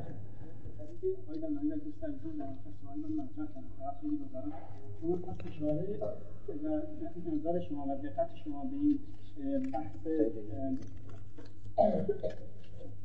شما اشاره فرمودید و نظر شما و دقت شما به تشکیل کلیت و حقیقت خیلی مبارک می‌دونم اما مکانیسم کار و اهمیت پرداختن به اهمیت حقیقت به جای هویت رو خیلی مبارک می‌دونم اما شما به مکانیسم کار اشاره نفرمودید. مثلا به عنوان مثلا آقای هانتینگتون جنگ تمدن ها رو مطرح می‌کنه. اما همینطوری که خود شما فرمودید نسخش رو هم می‌دید. حداقل برای طرفدار خودشون طرفدار خودشون. دیتیل اشاره می‌کنه. شما آیا یعنی این یه سخنرانی دیگه می‌کنیم راجع به اون. برنامه دیگه خواهید داشتن یعنی چون من خیلی اهمیت رسیدیم انشالله. بله همه مسائل یه شب و در یه جلسه حل نمی‌کنن. خب، خب، بسیار خب، خیلی ممنونم. انشالله. بله شما فکر کنید. خیلی متشکرم.